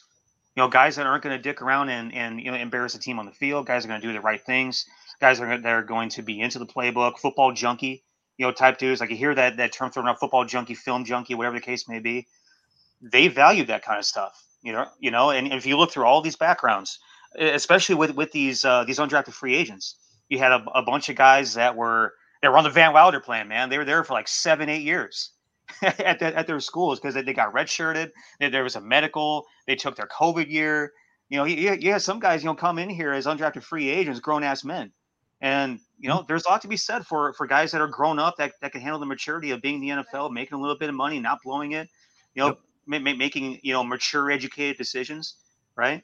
So, and, and, you know, the other, the other thing about it is too is like you guys under, gotta understand the other thing about you know drafting guys with some age. These LDS kids, mm-hmm. they always come into the league at 25, 26 years old. All mm-hmm. you know, specifically all the BYU kids, but all the other kids that that have that background that do the the, the, the Mormon mission, they come back, they play for you know three or four years, they get drafted at, at, at about the same age as Velus. Hasn't mm-hmm. hampered a bunch of, uh, of those guys in the league. Jim McMahon. I don't, think, I don't, I don't think ever did a Mormon mission, but you know. I doubt it. the key thing is that it's Jordan. funny caveat. You had Jim McMahon, you know, doing a Mormon mission? No. Yeah. The key you know, Steve Young did. Jordan Fields is 23 years old, just turned 23 in uh, early March, and, and that's the key thing. You know, if this guy turns out to be good quarterback that we all think and hope and, and, and wish that he will be, you know, he is going to have a long, long career with the Chicago Bears. All right, let's turn over to Braxton Jones. Uh, Danny, it's all yeah. You. So, so when when Neil and I were both talking, the Bears didn't get an offensive tackle with the with the first three picks, right? With big 39, 48, and 71, that they're probably going to have to go into day two and look for a developmental developmental type of prospect, right? And you know, we Braxton Jones was one of the guys that that really come eye down at the Senior Bowl and, and he was one that that fell into that developmental prospect type of range. You know, the kid is you know 6'5, 310, 35 and 3 8 arm length, a two-year starter left tackle, you know, missed 2020 due to COVID, but you know, 2021 was a first team all big sky selection. And you know, you put this, you know, the kid's rough around the edges. I'm not saying he's a polished product, but I think this kid has a shot at becoming a future starting left tackle on this team. I'm not saying next year, I'm definitely uh, in, in the future. So here, a first clip here you want to show you here that this is this is going to be an inside zone run, and and you see here Jones as he's he's, he's going to show off some of that athletic ability by flipping by reaching that interior def- defensive lineman, reach blocking him, flipping his hips into the gap, and then sealing off any sort of backside pursuit by the defender. Again, in this zone scheme, you're going to see a lot of this stuff, guys. Inside zone, outside zone. You know, you, you know your offensive lineman got to be able to do reach blocks, which is which is you know reach what two three yards to the interior defender get get your hips and your feet into that gap and block off any sort of backside pursuit and you see some of the athletic ability here with with braxton jones in this very first clip uh, this this next clip here that we're going to eventually run here. This is a, uh, a nice pass set here by Jones. First of all, see how quick he is out of his stance. Pops out and look at his feet, guys. Very, very quick feet as he, you know, he's already kick sliding to his set spot extend his arms and he locks up the pass rusher. And now he's just dancing with the defender, you know, keeping his shoulder square to the defender. Notice towards the end of the rusher, notice towards the end, the rusher's trying to counter his blocking by spinning inside, but Jones won't have any of that. And he just neutralizes him with, with a nice move there, too. So, again, nice pass block, quick feet, athletic feet, gets it, as, cuts off the edge. And then now the the rusher's trying to do a, a, counter move, and he just blocks him off and just seals off. So that's that's a terrific pass set here for Jones. This next clip here, with this clip, I wanted to show you his hand and upper body strength. Watch as he torques and he throws his edge defender right out the club. I call it. The defender is you know you know rendered useless pretty much you know early on in this in this uh, this down here. You know as, as he tries you know and then I like the way Jones then maintains his block and does not allow the defender to go and wriggle free and possibly get, get involved in a play. So again, hand strength and, and his ability to upper body strength to go ahead and torque the defender and just throw him out and not, not, even you know have him rendered anywhere near the play to you know to kind of sneak in there and make a tackle or, or trip a runner or anything like that. So you know that's what you want to see is you want to see some of that ability there as well. This next clip here is going to be run blocking, right? Here he waddles up to the edge defender, attacks and turns him outside. You know, says, you know, come with me, little man, as he, he goes and just creates that that crease for that runner to run behind him here. Love that he absolutely just wipes out the defender, that they have no chance of getting back into the play. Just kind of like the, the previous play, right? The defender has no shot of, of getting in, get his hand in there, you know, m- making a tackle or, or tripping up a running back or anything like that. So that's what you want to see. You want to see him just kind of maintain that block and finish it, you know, playing through the through the whistle here is, is what you like to see with these offensive linemen this here. So so you know i asked for some nastiness right? And and here he shows me some of that on on this on this uh, play here. Watches the defender tries to beat him to the inside shoulder. He just catches him continues to run his feet and then just you know lets his body weight just kind of fall on top of him and bury him into the ground so you know you want to see that. Neil and I love seeing offensive linemen just bury these defenders and just fall on top of them. So again, maybe he was a little pissed off because the guy is trying to get to his inside shoulder, just grabs him, just runs him then into the ground and just buries him. That's what I want to see. I want to see some nastiness, and I'm, I don't see enough of that. But you know that's hopefully there's it's in there as we see with that clip there. Um, Here, I just want to show you that that he shows us the ability to be able to anchor. You know, watch as the defender gets into his torso, causes him to elevate his pads, which is an issue he's going to have to work on and lose some of his ledge, leverage. But he recovers nicely by resetting his feet, arching his back, and doing what we call building the bridge to absorb the defender's push and then maintain his block you know, a lot of times, you know, his, his one of his things gonna have to work on is, is not allowing the defender to go ahead and get into his chest and, elevate his pad level because that's what happens. You lose your leverage. But here he recovers nicely. Again, those long arms. This is why I like long arms, guys. This he gets back into the torso of, of, of the defender. The chest plate controls him. Again, resets his feet, arches that back, and then he, he thwarts that bull rush. This last clip here, I uh, just want to show you his ability to go ahead and reach that second level defender on this inside zone run and he latch, latches on and he runs the, defender back seven yards.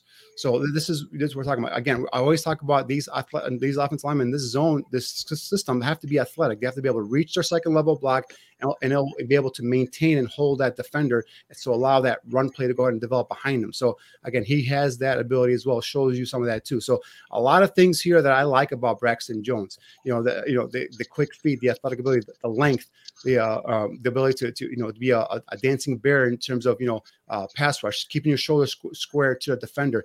A lot of positives that I like seeing in, in my left tackles. Now, I again, I'm not saying he's going to be ready to come in day one and start next week. If he does, great. That'll be a pleasant surprise. He's still a little rough around the edges, but it's things that you could coach up. It's not. He's not missing athletic ability. He's not missing the length. He's not missing the the you know prerequisites that you need to play left tackle in this in this in this league. Also to play left tackle in this scheme. So those are the things that excite me about Braxton Jones, and that's one of the things. Like once you get this coaching staff gets their hands on him, I like to see what he develops into.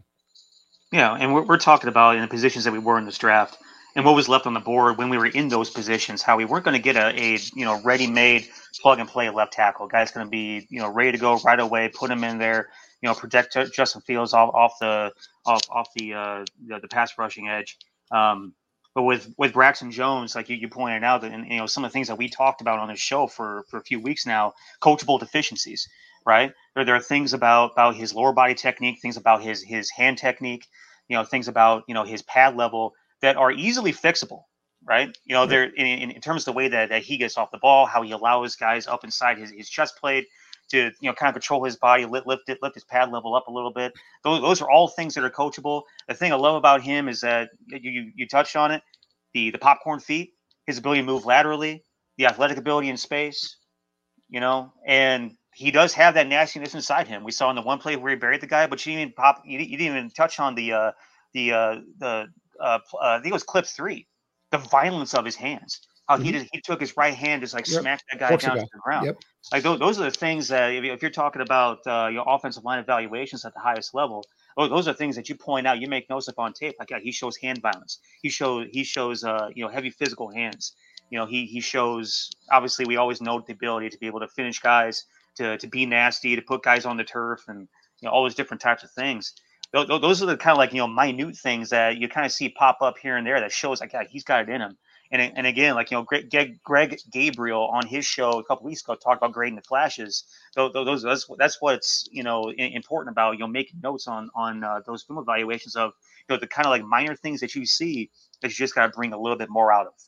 Right, and that's the thing, Neil, is, is like you're looking for a trace, right? Especially for day three guys, you're looking for guys that can bring in, you know, like like you, you've used a term before, a lump of clay, right? Just kind of mold mm-hmm. them and, and, make them into the player you want to make them into. So I think Jones fits right into that criteria. Like I said, you know, the, the prerequisites I'm looking for in my left tackle, especially in this, in this system, is, is quick feet, quick out of his stance. Can can he block? Can he get to the set, uh, set spot and cut off the, the the angle for the edge rusher? You know, does he have the length, the arm length? He's got you know tremendous arm length. Does he have the athletic ability to be able to go ahead and, and, and arch his back? and build that bridge and, and stop a, a, a, an anchor, be able to anchor. Does can he get out to the next level? Can he can he do that? He does all that stuff. Again, there are some run plays where he, he kind of oversets or he kind of overruns the defender. The guy gets inside of him. You know, those are things that are all going to be coached in this kid. And again, he's a guy that that I, I don't know if he's going to be able to start in week one, but I'm telling you, he's a guy that can come in and compete for possibly a position. And, and, and that's why I would love to get a veteran in there, have him kind of sit back a year and know with no pressure and just kind of just kind of learn from them. I know Chris mentioned Chris Emma mentioned that he probably might go in and compete at right guard. I leave him on the left side, guys. I wouldn't I wouldn't mess with him. He's been a left, a left tackle for all of his career in, in, college, and I think he's got the the athletic traits, the ability to go and play left tackle in this league. So I would not mess with him. I think some of the other guys that they drafted, like the kid Zach Thomas from from San Diego State, I think he could be thrown into the mix because he's played left tackle, right guard, right tackle. He, Zach Thomas has has that uh, you know position versatility where I would put him in that group with Borom, with with Teven Jenkins, and let him let those three guys battle off for those two positions on, on the right side. Yeah, Jordan gonna, remind me of something with, with his comment. Remind me of something that I wanted to touch on real quick too. Is that in terms of how he uses his hands and his arms, like there, there's times I feel like he doesn't realize how long of arms he actually has. He's got 36 right. inch arms. Right. And sometimes he just lets these guys get up inside him. Like, dude, you you you you're, you're a long stretch from here to, to Rockford. Right. Use those bad boys, man. Exactly. And when he does, when he locks you up, you're done. You're done. And because he's got the feet, he's got the uh, the, the lateral agility to be able to dance with the defender. He locks you out. You're you're done. You, if you defender cannot control his you know his his chest plate and, and, lift his pads up, make him lose leverage. He locks him up. He's he's the guy's pretty much done. Mm-hmm. Forget about who's going to be the starter at left tackle. I want you guys to uh, evaluate the possibility that the right hand side of the line could be Teven Jenkins at right tackle and Larry Borom at right guard. What do you guys think about that? I'm okay with that. Yeah. Well, okay I mean, we, we, we were talking last year about how Teven Jenkins, we didn't see him as a fit at left tackle. We thought he could potentially be a fit at right tackle. We, we ultimately felt that he his best, uh, you know, uh, position projection was right guard, specifically for the reasons that we, that we brought up in terms of we don't think that he's he's as quick on the edge as we'd like.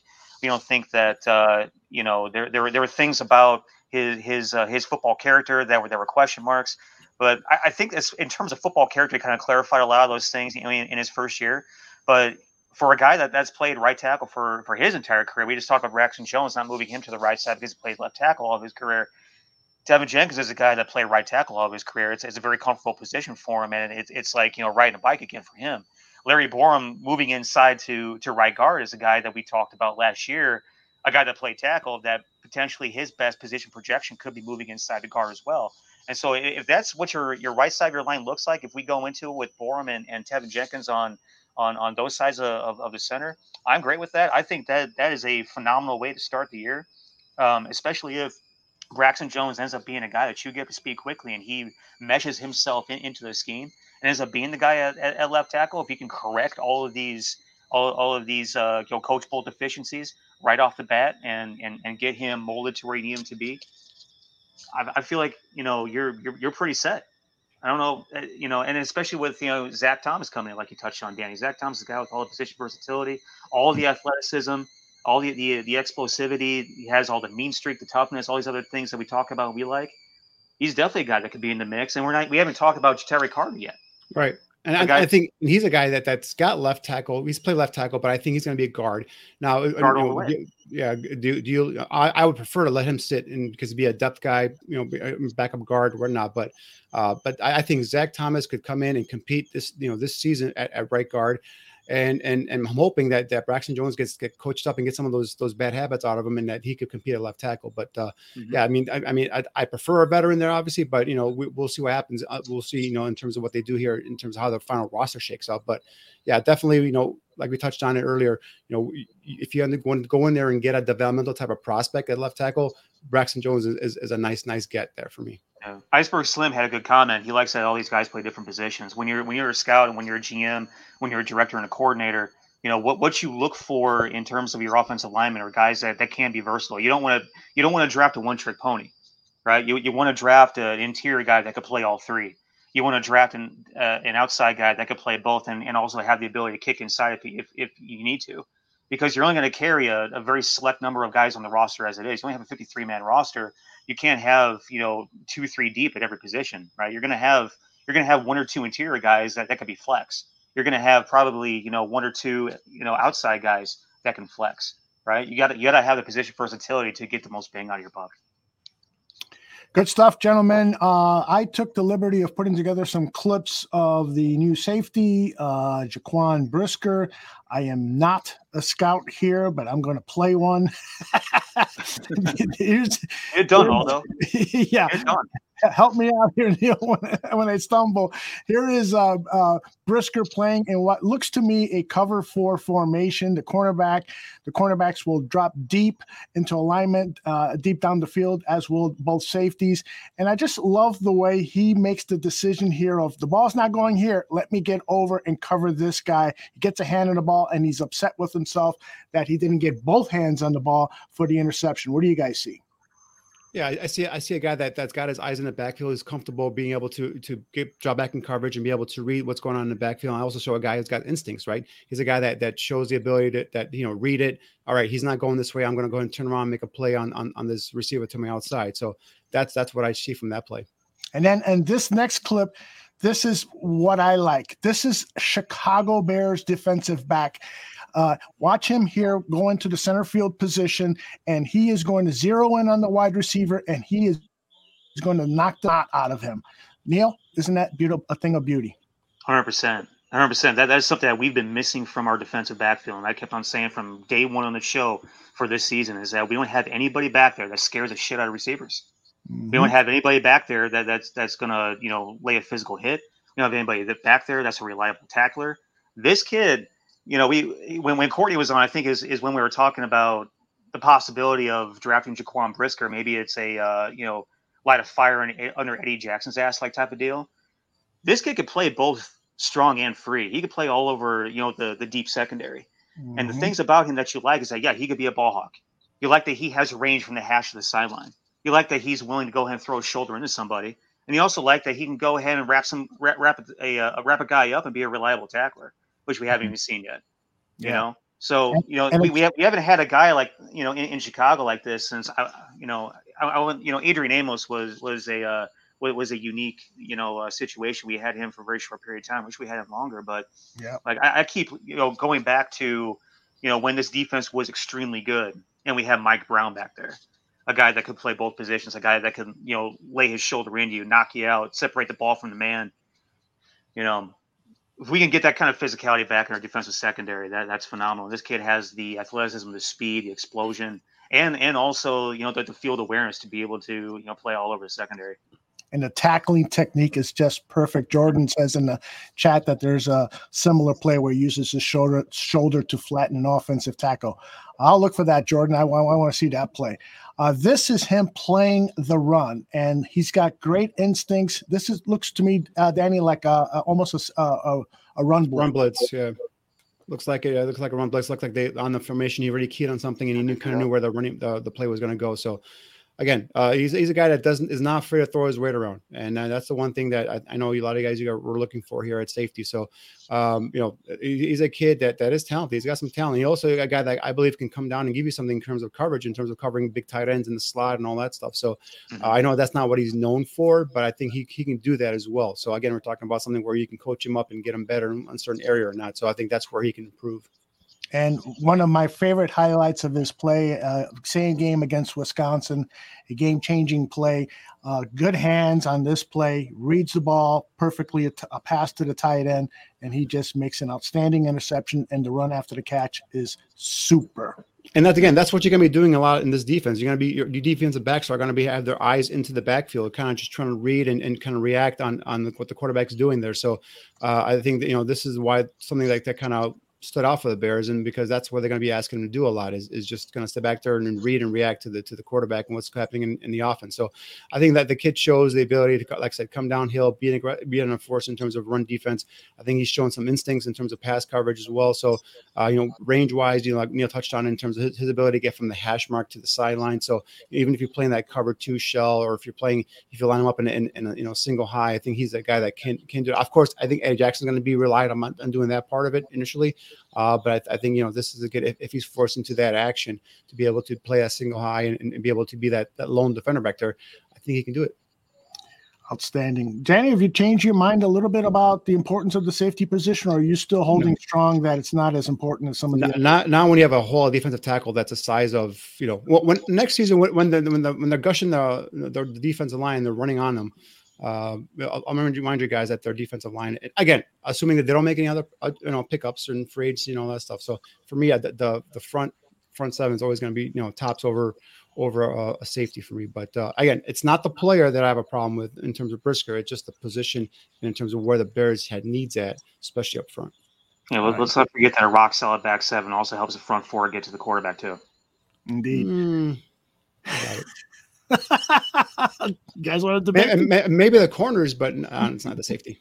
Come on, no. they're guarding. They're going. I, I, keep going back to the Rams last year, man. They pulled Eric Weddle off a retirement couch, and he's starting the Super Bowl. But if it wasn't for Aaron Donald and the guys up front, the Rams were not win that Super Bowl. Yeah, but we don't have Aaron Donald, and not Exactly. any, no teams do. Just Exactly. the Rams. Let, let's get a let's find a guy that's that's half of Aaron Donald, and then we can then we can be go get ourselves our safety. Well, unfortunately, he was drafted uh, with the first pick of the second round. Uh, Jordan did send me that clip. Uh, let's take a look at it here. Uh, oh yeah, that is pretty. you see this, guys? No, we can't No, see it. it, it, it went to uh, it went to a blank screen. Oh gosh. Well, Just play right there. We'd be able to see it. Just play right there. okay. Uh, probably can't see it when I uh, uh, go full screen, but here it is. There he flattens the pulling guard. I think that's a pulling guard. Yeah, dude's physical as hell. Oh my goodness. Thank you, Jordan. Great job. I, you know, I, I again, we won't know. You know, we, we won't know for a couple of years uh, the quality of all of these players, but I just have a gut feel. Uh, and part of it, again, is because the process that Ryan Poles put in place to have all of his scouts working together. This is totally unlike what Ryan Pace did to John Fox when he drafted Mitchell Trubisky, when Fox wanted Deshaun Watson, but uh, Pace didn't have the guts, the decency, the balls to tell his head coach that he wanted Trubisky instead. He was afraid of having a debate with his head coach about who he should draft. This is a totally different environment now. It is Ryan Poles engaging with everyone on his staff and even paying respect to every single scout out, out there and appreciating the work of the previous scouts, guys like uh, uh, Mark Sadowski, and uh, and letting them go out uh, in style. Uh, those guys knew that their th- their time was limited. They knew their their contracts were going to were up at the beginning of the month, and so a lot of them had a kind of a sense that uh, their time was going. But Poles handled it like a, a true professional, gave them the praise, uh, paid attention to their input, and uh, really respected all the work that they've done all year to prepare for the 2022 draft. So I'm I'm really encouraged by the process. And so now it's time to see if the results are going to be on the football field. It all starts this weekend with uh, rookie minicamp. Guys, your thoughts?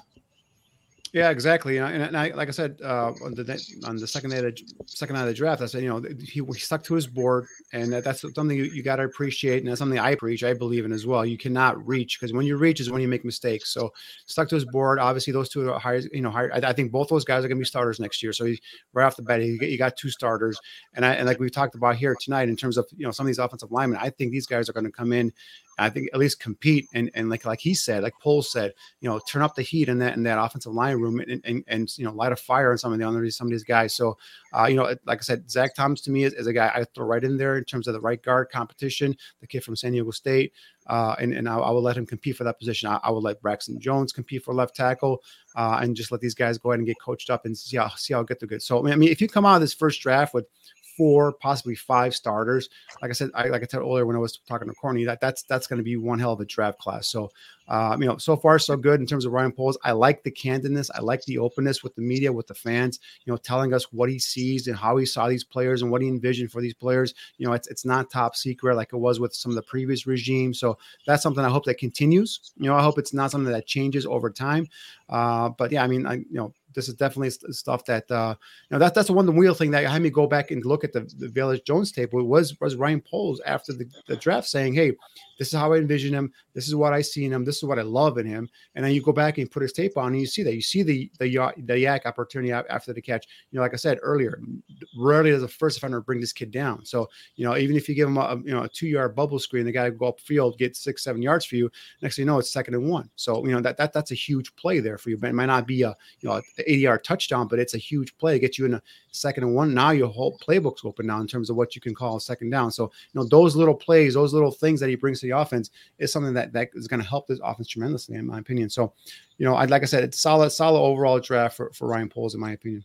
And uh, Neil, before you offer a final thought here, um, that first round, there were 15 offensive linemen and wide receivers picked. So for almost every, for the 32 picks in the first round, half of them were to the two positions that people said would have helped Justin Fields the best. So when Danny says that Ryan Poles paid uh, uh, respect to his board, it's clear. I mean, I bet you that of these 15 guys, the Ekwonu, Neal, London, Cross, Wilson, Olave, Williams, Green, Dotson, uh, uh, Zion Johnson, Treylon Burks, Trevor Penning, Tyler Smith, Trevor Linden, uh, Cole Strange, maybe not. Uh, uh, and in the second round, Deshaun Watson, uh, Robinson out of Kentucky, and Metchie. I bet you out of those 15 and then the three in the second round, 18 players, I bet you 12 or 13 of them were ranked ahead of maybe not Kyler Gordon, but maybe the safety. And so that's why they had to go mm-hmm. safety because the board said so. Neil, your, your floor. Yeah, absolutely. And that, that goes back to you know the, the point that I made a couple weeks ago in terms of uh, you know it, it's hard to project you know where we're going to be and who's going to be there until we actually get there. Because if, uh, if if there was a run on one particular position that means that there's going to be an abundance of another particular position available.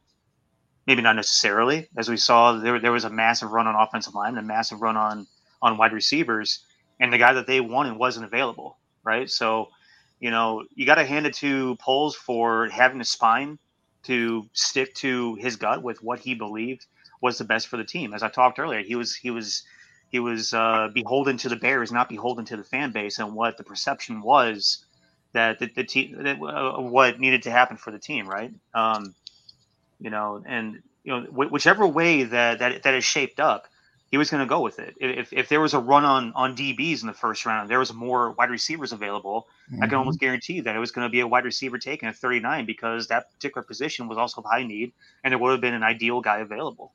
Um, but you know, the thing about it is, like I said, he he he you know he he dropped his sack, he had a spine, he stuck true to the plan, and I love the fact, like Danny said, that the guy was transparent with us. The guy uh, he's been transparent with us since day one. Let's not get that twisted. The guy as opposed to the previous guy who was, you know, hiding in bunkers and not wanting to address the media for all of the uh, the nonsense that was going on in inside the franchise. This mm-hmm. guy has been transparent in front, telling us what's going on, explaining, you know, the the, the plan, uh, you know, the the the, uh, the um, the progressive mindset in terms of how we're moving forward from here since day one. And he did a great job after the draft as well, pretty much explaining his thought process and the, the plan moving forward as the draft progressed. And you know, as fans, we have to love that. Not only because that's the way it's supposed to be done, but especially because what we had before was so lacking and left us so in the dark.